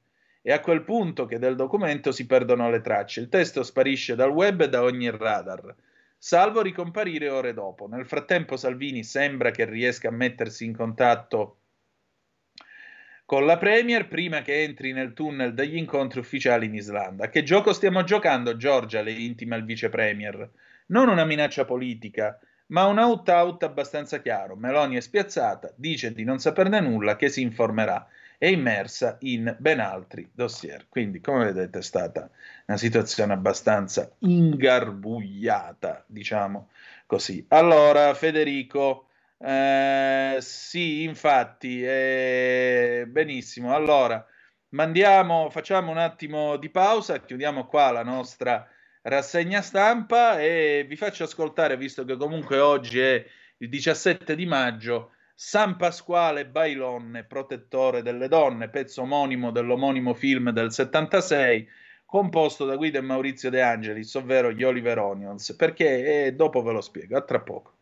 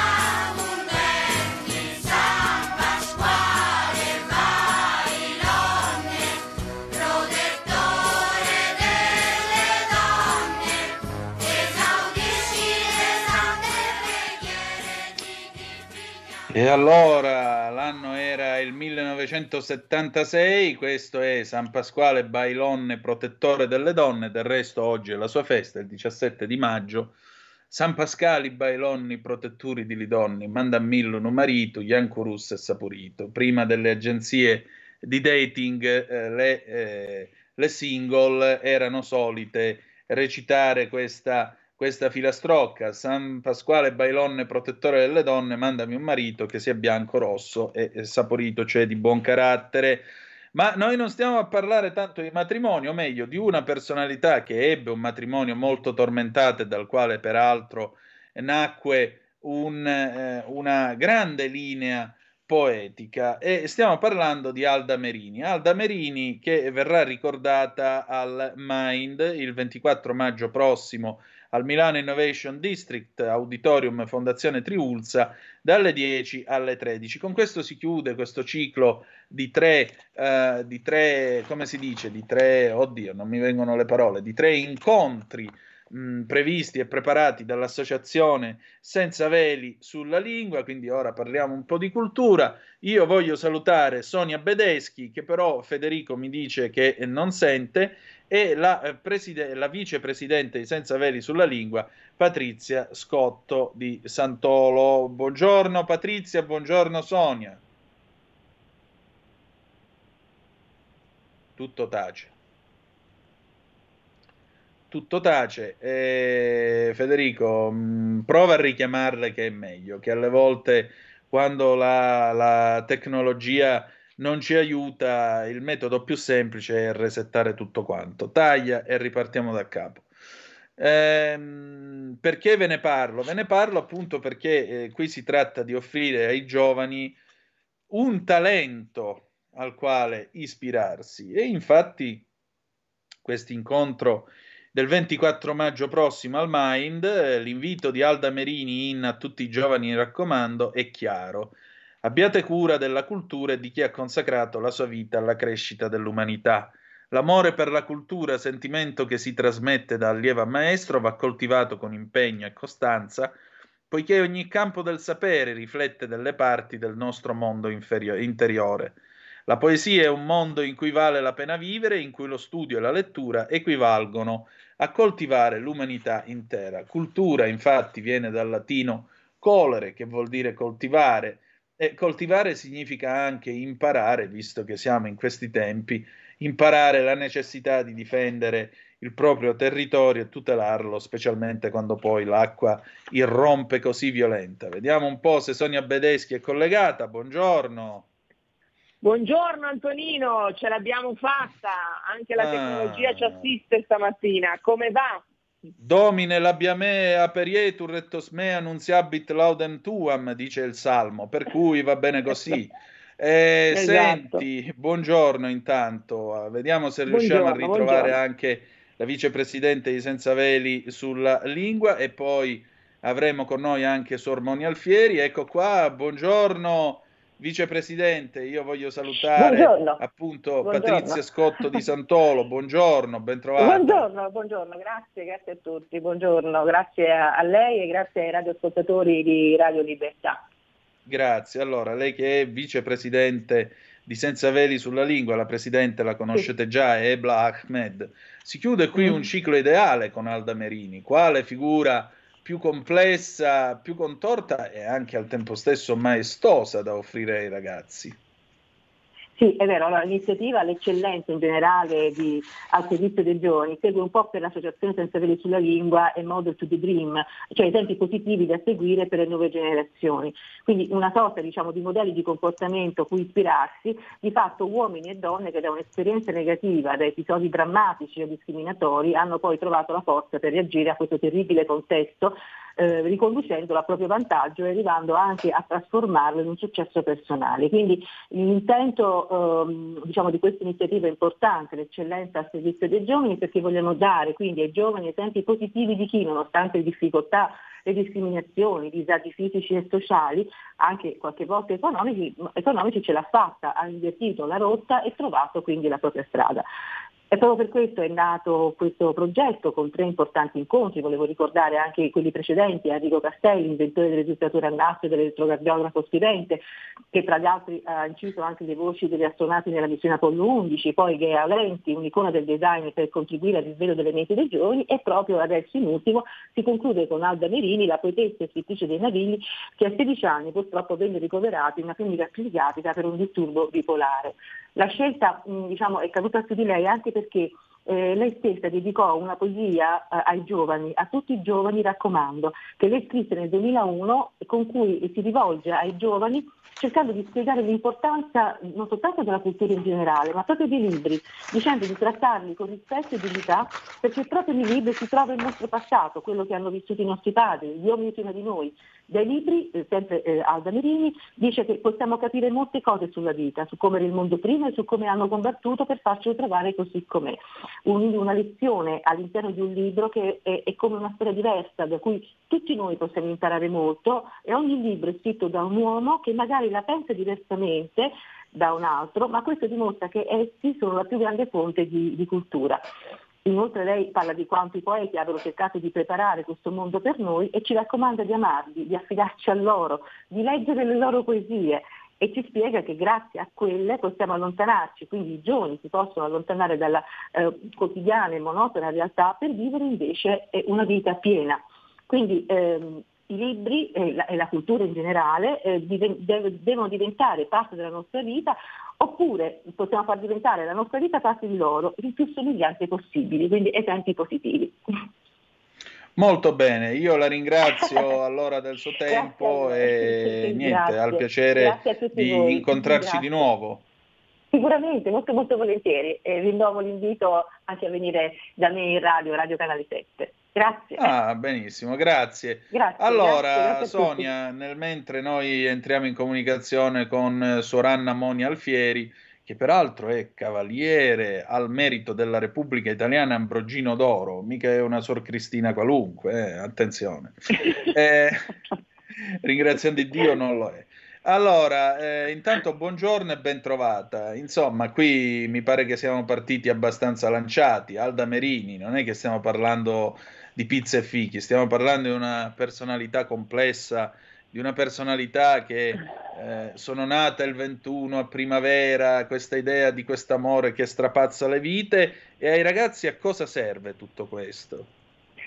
Beh, insomma, siamo partiti in quarta, hai detto bene Antonino, perché un personaggio, un personaggio che, che, deve essere da esempio non può che essere un personaggio eccellente. Aldamerini lo è, proprio appunto per questa sua personalità complessa, contorta, eh, dove crediamo che tanti giovani che pre- parteciperanno, abbiamo oltre 200 studenti in presenza eh, il prossimo eh, 24 maggio, mercoledì, tutti a Mind, Auditorium Fondazione Triulza, lo ricordiamo Mind è, è l'area immensa dove eh, mh, ci fu Expo 2015, quindi è una zona tutta in espansione.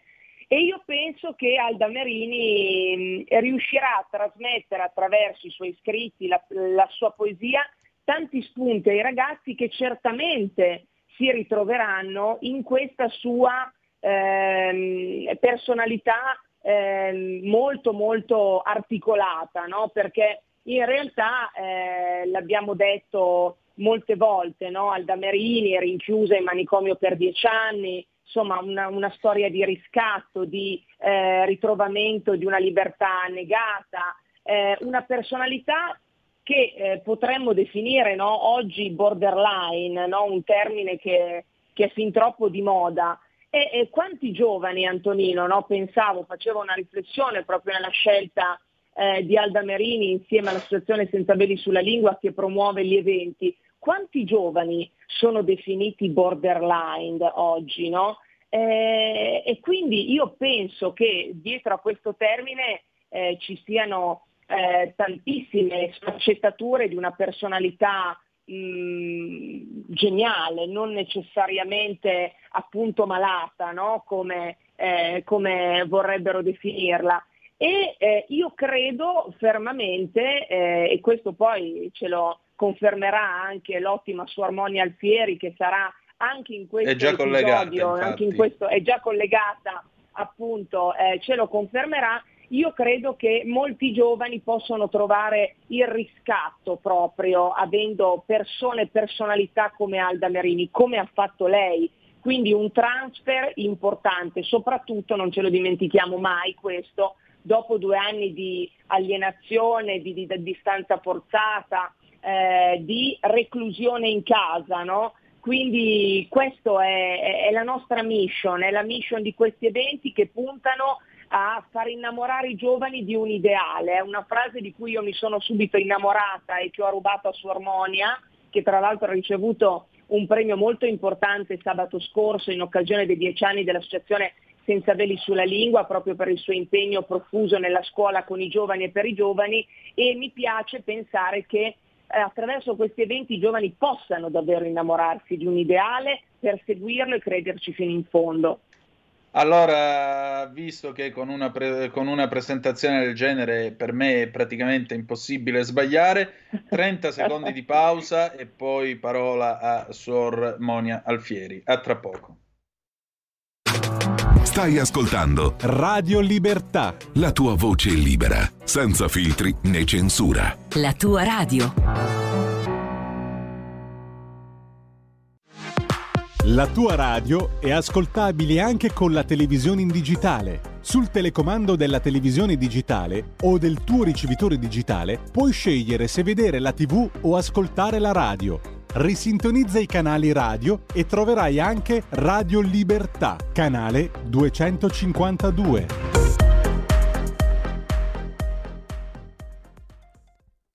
E la linea torna ad Antonino Danna. Grazie Meneghino Volante, Antonino Danna al microfono con voi, insieme con Sonia Bedeschi e Sormoni Alfieri, qui sulle magiche, magiche, magiche onde di Radio Libertà. Stiamo parlando appunto dell'evento dell'associazione Senza Veli sulla Lingua dedicato ad Alda Merini che si terrà il 24 maggio prossimo dalle 10 alle, 3, dalle 10 alle 13 nel Mind, eh, Milano Innovation District. Ma in particolare io voglio dare il benvenuto a, a Sormoni Alfieri che ho finalmente il piacere di incontrare, eh, sia pure per interposto telefono, perché diciamo, io vorrei partire con una domanda un po' provocatoria. Eh, Alda Merini era una che scriveva di sé di essere nata il 21 a primavera, dicevo prima, e aveva questa immagine della, del terreno ormai incrostato che si rompe e viene fuori la vita, viene fuori la creatività. Quanto la cultura può dire ai ragazzi, ma soprattutto quanto bene può fare al paese. Questa crosta che si rompe, può avere anche una ricaduta economica sul paese. Buongiorno e benvenuta tra noi intanto. Buongiorno, grazie carissimi. Sì, è molto importante la cultura. Io credo che la cultura sia l'unico passaporto per i nostri ragazzi. Ho sempre fortemente creduto che lo studio, la cultura emancipino la persona, gli diano quegli strumenti gli unici strumenti che gli consentono poi di vivere, di mm, relazionarsi, di poter dare il proprio contributo alla società. Noi non dobbiamo mai dimenticare che ciascun cittadino non è che per volontà o per gradimento dà un contributo alla propria società. La nostra Costituzione dice che ciascun cittadino nelle proprie possibilità deve migliorare la società.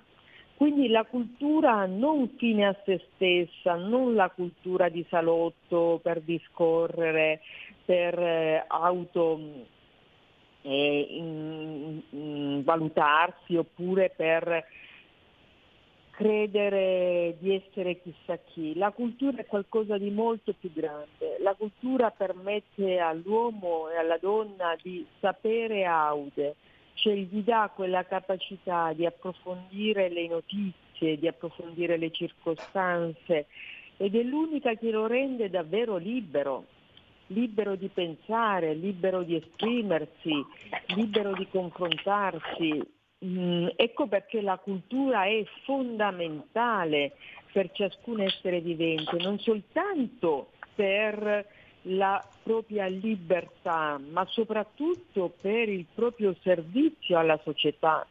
Perché libertà dobbiamo ricordarci che è anzitutto la capacità di presa in carico dell'altro, di dare un proprio contributo al miglioramento della società. Ecco perché credo fortemente che la scuola sia l'unico ascensore sociale.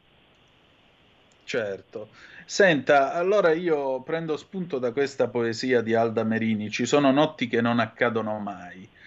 E dice, ci sono notti che non accadono mai e tu le cerchi muovendo le labbra.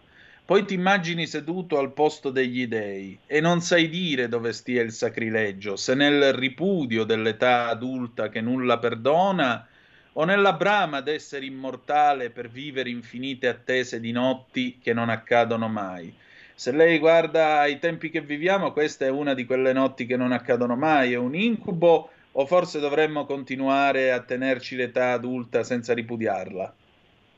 Perché mi pare che gli sì. adulti siano spariti in questo paese. Sì, ha ragione. Nella nostra società, certamente la nostra società è assai complessa e vive un momento difficile. Io penso sempre ai nostri giovani noi siamo spesso portati a dire che i nostri giovani non hanno valori, non hanno ideali, sono quasi dei bamboccioni, dei viziati, ma in realtà io credo che questo sia il rovescio della medaglia di un mondo adulto che ha cessato a un certo punto di essere tale. Essere adulti mm. vuol dire non soltanto mh, assumersi le proprie responsabilità, ma sentirsi prossimi di ciascuno. L'essere adulto è capace di prendersi in carico l'altro, ma anche di prendersi in carico la società, dando a questa un contributo di pensiero e di azione ad ampio raggio. Noi oggi invece vediamo spesso, sia nella politica che nella realtà quotidiana, che gli adulti cosiddetti mm, non hanno quel senso critico costruttivo, ma eh, fanno opposizione per il gusto di andarti contro. Noi pensiamo spesso che mm, nella dialettica ci sia la possibilità di crescere, ma è necessaria una dialettica ed un'opposizione, penso per esempio alla classe politica, capace di costruire, di lanciare il cuore oltre l'ostacolo, di dare elementi mh, come dire, concreti di miglioramento. Questa è la critica saggia e la critica costruttiva, invece noi spesso vediamo che l'opposizione ha il solo scopo di andarti contro. E questo è un primo elemento. Un secondo elemento che noi purtroppo dobbiamo riscontrare nel nostro mondo di adulti è quella anche verso i ragazzi, e quella forse mancata voglia di aiutare i nostri ragazzi a far sì che si innamorino di un grande ideale. Se più mm-hmm. propensi, pensi che cosa sta succedendo con i ragazzi che sono a scioperare o piuttosto a manifestare con le tende. Sì. Manifestano un, un bisogno mh, mm, giusto, sbagliato, opinabile, mh, mm, è un bisogno reale di uno studente piuttosto un bisogno reale di una persona che lavora, però come si comporta la, il mondo adulto? Mm, tende a strumentalizzarlo, a fare le passerelle, a, a, usarli per mettere uno contro l'altro. È sempre un mondo adulto incapace di ascoltare i nostri giovani e di dare loro degli elementi positivi per crescere o degli elementi in grado di farli innamorare di un grande ideale. E questo purtroppo è proprio tipico della nostra società. Un'opposizione fine a se stessa, come ho detto, e uno strumentale utilizzo anche mh, di manifestazioni di alcuni giovani. E questo credo che sia davvero una, una notte che non si compie, perché è costante. Allora qual è la chiave di volta? Che cosa potremmo fare noi perché questa notte si compie? E questo è un appello che io faccio, primo alla classe politica. La classe politica deve imparare a um, dialogare sui reali bisogni della società e l'obiettivo di un governo e delle opposizioni sono quelle di mettere al centro il cittadino per la sua piena realizzazione, non eh, una sterile strumentalizzazione per farsi la guerra. Ecco, questo è importante perché altrimenti la società non migliorerà mai e i cittadini si sentiranno sempre più delusi e sempre più usati. Secondo è un appello che lancio agli adulti, i giovani sono molto migliori di quello che noi vogliamo farli apparire. È importante aiutarli affinché si innamorino di un grande ideale per il quale ne vale la pena spendersi e spendere la propria vita. Ecco, questo credo che possano essere due aspetti fondamentali perché le nostre notti si compiano. Senta, eh, intanto ricordo ai nostri ascoltatori 346-642-7756 se volete commentare attraverso le zap o whatsapp che dir vogliano, sì, mandatecele perché come vedete mi pare che eh, anche dalla poesia si può eh, partire per un volo sulla realtà. Del resto Umberto Eco ha detto che i libri si parlano tra loro e una seria indagine poliziesca deve provare che i colpevoli siamo noi. Sonia, senti, ehm, Alda Merini scrive anche invece ho solo bisogno di silenzio. Tanto ho parlato, troppo è arrivato il tempo di tacere, di raccogliere i pensieri allegri, tristi, dolci, amari. Ce ne sono tanti dentro ognuno di noi. Può essere questa la risposta a, a questo mondo di adulti che non fanno gli adulti, come diceva Sormonia, cioè il disimpegno, il riflusso, per usare un'espressione dei primi anni Ottanta? o è ancora Antonino, tempo di eh, impegno?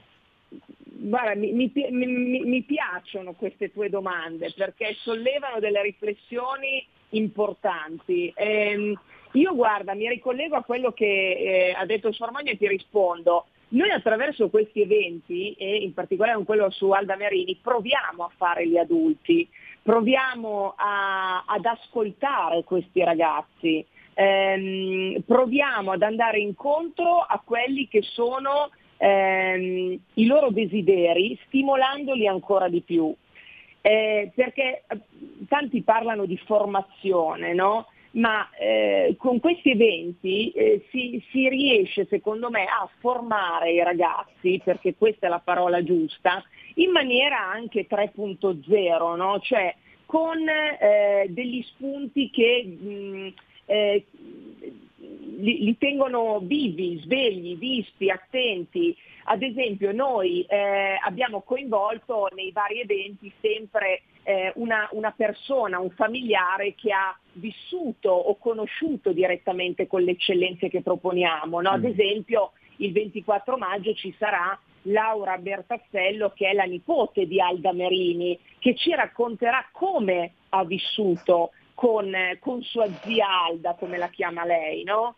Eh, oppure ci sarà per esempio Marcello Foa, ex presidente RAI, giornalista, scrittore, che attraverso il suo ultimo libro, eh, Il sistema invisibile, eh, farà capire come si può essere di rottura in questa società. No? Parlavi della crosta no? Eh, terrestre che si rompe, no? Alda Merini fa, fa, faceva nascere fiori con la sua poesia.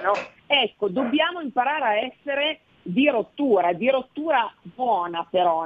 Ecco perché eh, coinvolgiamo anche sempre su Armonia, perché su Armonia io penso sia ehm, una suora di rottura, no? Sai, spesso io sono un'ex allieva salesiana, no? Quindi insomma conosco il metodo, la disciplina, eh, sono cresciuta in maniera molto pratica in mezzo ai giovani, con i giovani, ecco perché ho scelto di declinare la mia professione di giornalista in mezzo ai giovani, perché noi crediamo sempre che insomma, dietro eh, a, a, una suora oppure a una figura religiosa, ah che barba, no? chissà adesso questa che cosa ci racconta, questo cosa ci racconta. E invece no, bisogna avere un linguaggio di rottura che coinvolge i giovani, usare quasi il loro stesso linguaggio o comunque delle parole comprensibili ai giovani, in modo da smuovere le coscienze, perché mi spiace dirlo, ma dobbiamo dirlo, abbiamo a che fare con delle menti spente che vanno assolutamente riattivate e io penso che eh, questi eventi siano il modo migliore per riaccenderle, per rimetterle in modalità on, ok? Eh, e la cosa bella, e questo eh, lo dico con una punta d'orgoglio perché eh, su Armonia Alfieri, oltre a dirigere egregiamente il, diciamo, l'Istituto delle Marcelline di Milano, ha un'accademia di danza, di balletto molto molto forte, molto ben radicata sul territorio con degli ottimi insegnanti professionisti e di grandi allievi. E allora abbiamo declinato la figura anche di Ada Merini eh, con una coreografia bellissima che ci presenteranno i suoi allievi accade- dell'Accademia eh, Ucraina di Balletto e io penso che anche attraverso l'arte, la danza, il teatro, si possa arrivare al cuore eh, dei giovani, questo è, è, fondamentale. Quindi io la ringrazio tantissimo su Armonia perché eh, insomma, ci, ci, offre anche questa bella occasione e noi siamo felici di promuovere ovviamente anche la sua accademia e di valorizzare i suoi ragazzi perché anche attraverso la danza si rinasce, no?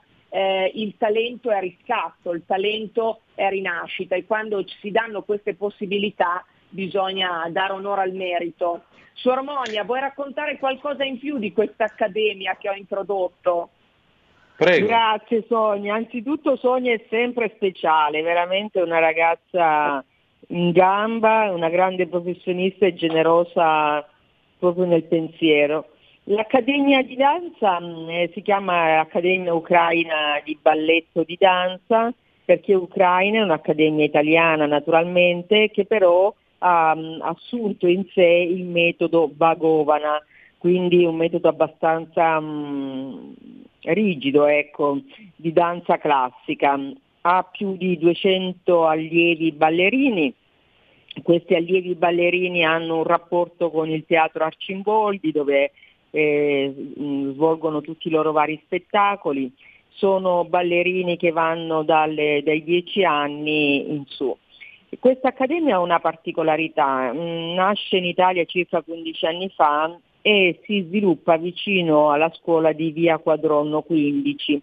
Questa accademia aveva i ballerini che vengono da tutta Italia e alcuni anche ucraini, difatti è stata molto impegnata nel corso della guerra ucraina proprio ad accogliere tanti ballerini ucraini. Questi ballerini mh, hanno bisogno, essendo giovani studenti, di una scuola, quindi la scuola di Via Quadronno 15, che è un istituto comprensivo che va eh, ai corsi dal nido mh, alle superiori, una scuola che è centenaria eh, che risale agli anni nel 1800 e quindi si apre all'Accademia e questi ballerini dell'Accademia bambini e bambine, ragazzi e ragazze frequentano la scuola dalla prima media fino alla quinta liceo linguistico. Studiano come tutti gli altri studenti, svolgono gli esami di maturità al pari di tutti gli altri. Questi ballerini hanno di solito dei risultati a scuola superiori alla media, molto eccellenti perché hanno un metodo, la danza è sempre un metodo, quindi un rigore, gli insegna anche un metodo di studio. Peraltro questi ballerini vivono nei convitti della scuola di via Quadronno 15 e, e, svolgono tutta la loro attività, tutta la loro giornata, dal lunedì al venerdì eh, scuola, danza, mh, attività varie e dormono quindi in quadronno dove ci sono due tutor che si occupano di loro e del loro benessere fisico e psicofisico.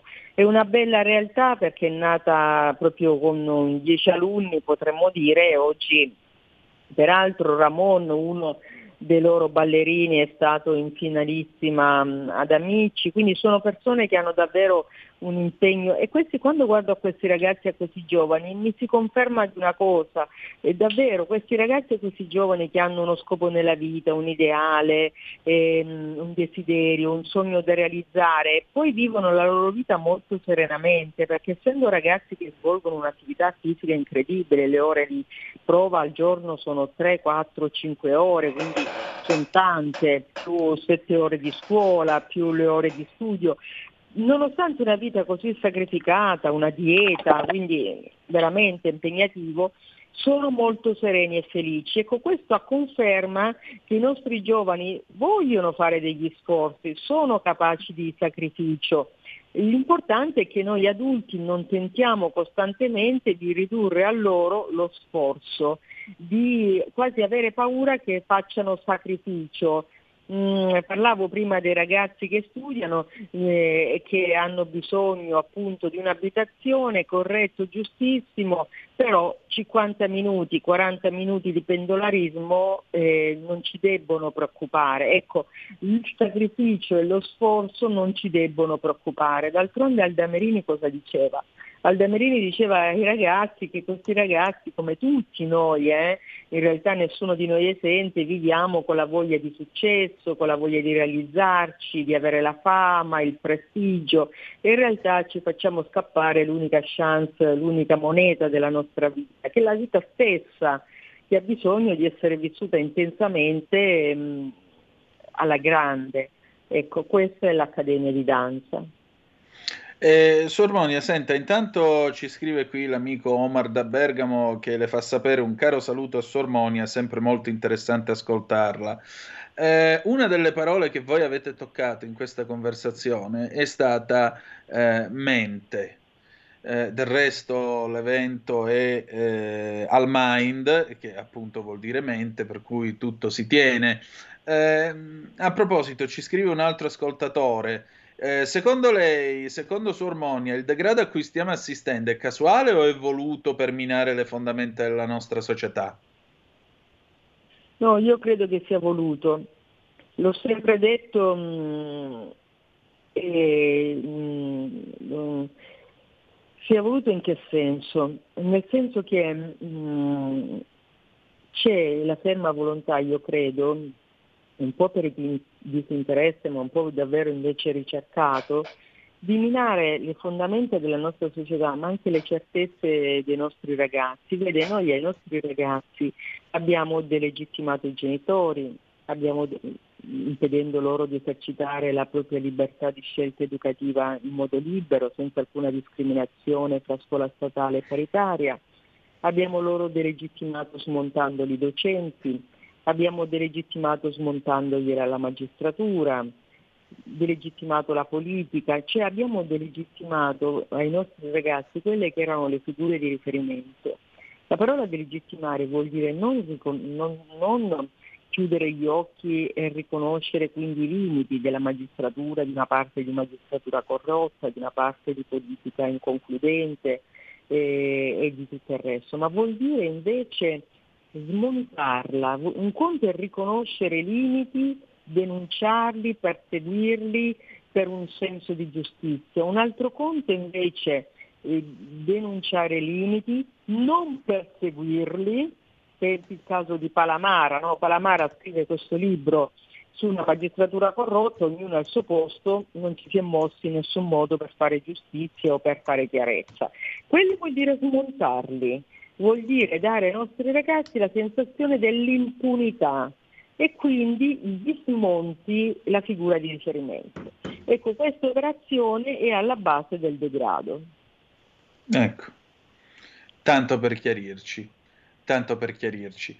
Aggiungerei anche una società nella quale peraltro eh, c'è tanta ipocrisia, perché si parlava prima di mente Aldamerini ha passato un lungo tempo in eh, manicomio, ha conosciuto i manicomi di prima dell'era Basaglia e, e, oggi come oggi però siamo tornati a questa ipocrisia. Se io accendo la televisione, eh, a parte che eh, se guardo la pubblicità, forse tra un po' nella pubblicità ci troverò un'ex suora, Cristina Scuccia, ma non ci trovo certo lei. Ma poi, oltre a questo, non ci trovate né uno con la panza come me, non trovate gente bassa, non, trova- non trovate gente brutta, non trovate anche gente che ha problemi, eh, diciamo così, con, eh, di igiene mentale. Oggi, tra l'altro, c'è una bella intervista proprio alla figlia di Basaglia sul Corriere della Sera. E allora questa ipocrisia di fondo, stiamo parlando tanto di società inclusive, società che accolgono tutti, però stranamente eh, igiene mentale è tema che è ancora tabù. Sì, perché guardi, io credo che mm, lei ha toccato un tema che mi sta a cuore, è società inclusiva. La nostra società vive l'inclusività al contrario, mm. cioè non è un'inclusività dove trova spazio la normalità, ma trova spazio il costruito. Cerco di spiegarmi in un modo elegante. Non c'è un'inclusività, come dice lei, del basso, del grasso, della persona che ha dei problemi mentali. Lei non vedrà mai una pubblicità con una persona di questo tipo. Eh, c'è che quello del quotidiano.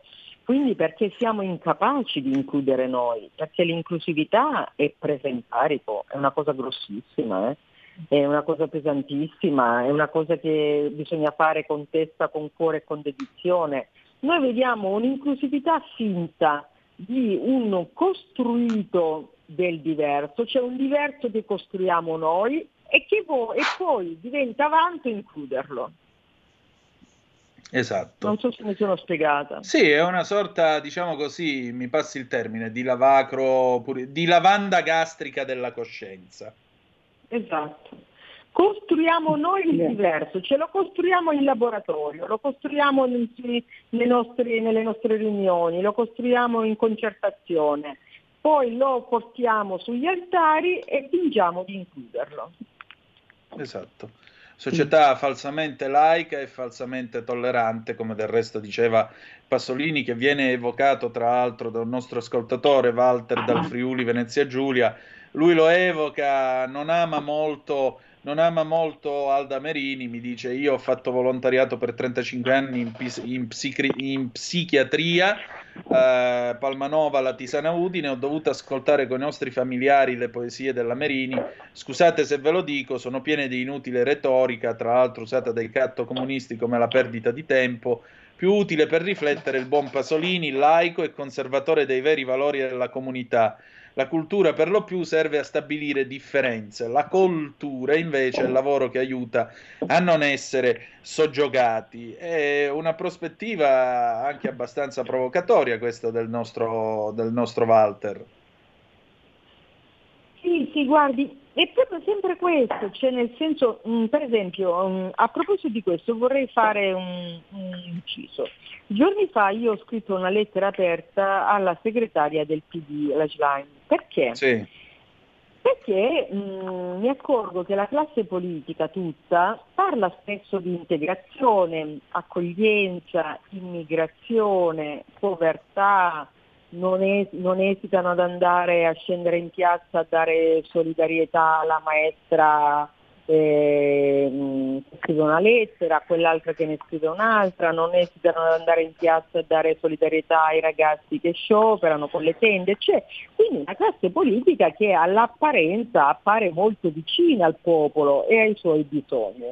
Ma poi mi sono detta, ma che cosa vuol dire avere a cuore il povero emanciparlo. Allora mi sono decisa a scrivere questa lettera che è stata pubblicata dal giornale alla, appunto alla segretaria, dicendo lei mh, che oggi in Italia si consuma una delle discriminazioni più gravi che non avviene neanche in tutta Europa. Cioè in Italia la famiglia italiana dopo aver pagato le tasse nel momento in cui sceglie la scuola statale, diciamo che è gratuita, gratuita non è perché costa 8.000 euro, quando sceglie la scuola paritaria alla quale lo Stato destina 500 euro di contributo contro gli 8.000 euro, ehm, deve pagare la seconda volta le rette, rette di 3.000 euro che non bastano a coprire i costi e quindi vede le scuole paritarie di periferia e dei poveri e del centro-sud chiudere. Ora questa è una delle discriminazioni più gravi e più vigliacche che definisco io, perché è sottesa, è nascosta, non ne parla mai nessuno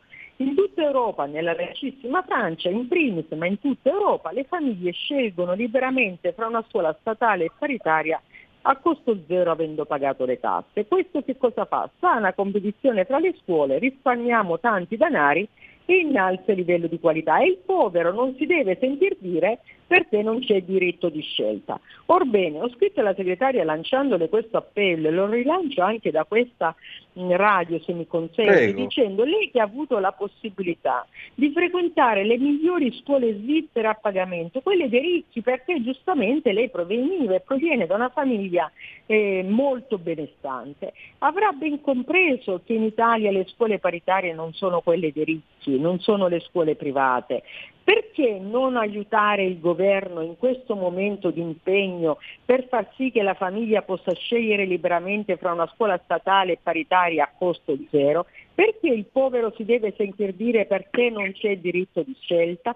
Peraltro questa violazione del diritto di scelta e della responsabilità educativa dei genitori va a violare gravemente la Costituzione che dice essere responsabilità dei genitori educare i propri figli e non c'è responsabilità consapevole senza libertà, non richiede nessun onere per lo Stato, quindi il problema dell'articolo 33 della Costituzione, comma 3, senza oneri per lo Stato è superato, anche perché noi diciamo che i cittadini hanno già pagato le tasse, quindi devi dare loro il servizio per cui hanno pagato le tasse, perché non favorire questo? Perché questo per davvero favorito permetterebbe di emancipare le classi dei poveri per i quali noi sappiamo il PD si dichiara disponibile eh, aiutare gli immigrati, perché l'immigrazione non è soltanto un momento di accoglienza. Io mi sono sempre domandato dove vadano a scuola questi minori non accompagnati.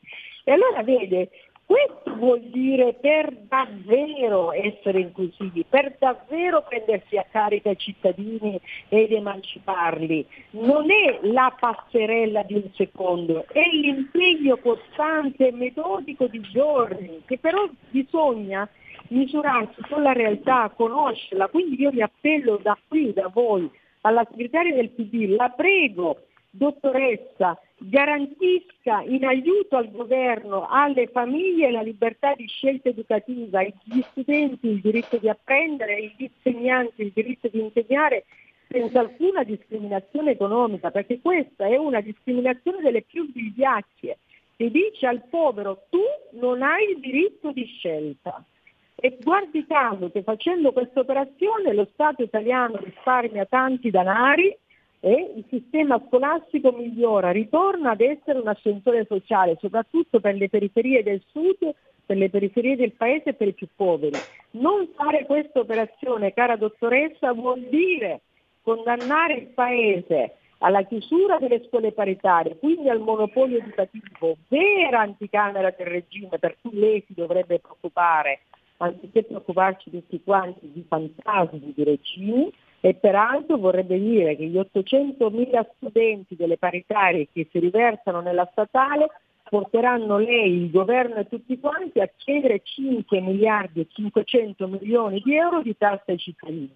Quindi un appello al governo che proceda con l'operazione di garanzia della libertà di scelta educativa dei genitori del diritto di apprendere degli studenti è un appello alle opposizioni perché in tandem questa è un'operazione da compiere di grande civiltà, mi auguro con la legge di bilancio del 2023, se non vogliamo macchiarci di un'onta incredibile, aver condannato il Paese al monopolio educativo e quindi al regime.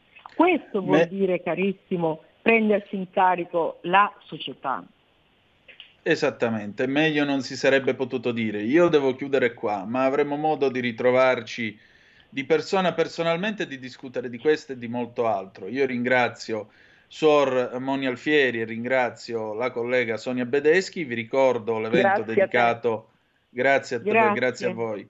L'evento dedicato ad Alda Merini, l'eccellenza al servizio dei giovani, mercoledì 24 maggio dalle 10 alle 13 Mind Milano Innovation District Auditorium Fondazione Triulza via Cristina Belgioioso 171 Milano. Non potete sbagliare. Grazie per essere stati con noi e a tra poco con gli scorretti con Carlo Cambi. Eh, the best lo sapete. Malgrado tutto is yet to come deve ancora venire. A tra poco. Qui Parlamento. Grazie Presidente. Eh, rubo qualche secondo all'Aula perché sono in contatto in queste ore con i comuni romagnoli e anche marchigiani, quali Riccione, Rimini, Castrocaro, Modigliana, Dovadola, Brisighella, Faenza, Imola, Senigallia, flagellati dal maltempo, con fiumi e torrenti che esondano, frani, allagamenti, pioggia battente, vento forte e mareggiate e partecipo con apprensione e con dispiacere all'angoscia di chi in questo momento sta perdendo il frutto del proprio lavoro nei campi, di chi è sfollato dalla propria casa per il timore delle frane e di chi sta subendo danni per i pericoli d'allagamento della propria casa, del proprio capannone e della propria azienda. Solo per eh, partecipare a quello che è il sentimento dei romagnoli che è un popolo forte, pronto a risollevarsi. E quindi, passata questa buriana, sarà anche motivo eh, per ringraziare chi in questo momento sta lavorando, Vigili del Fuoco, Protezione Civile, Polizia Municipale, Forze dell'Ordine, che ringrazio di cuore. Terminato questo momento dovremo fare la conta dei danni, verificare gli errori di programmazione, di progettazione territoriale, ma soprattutto tirarci sulle maniche e andare avanti più forte di prima. Grazie Presidente. Grazie. Qui Parlamento. Avete ascoltato la rassegna stampa.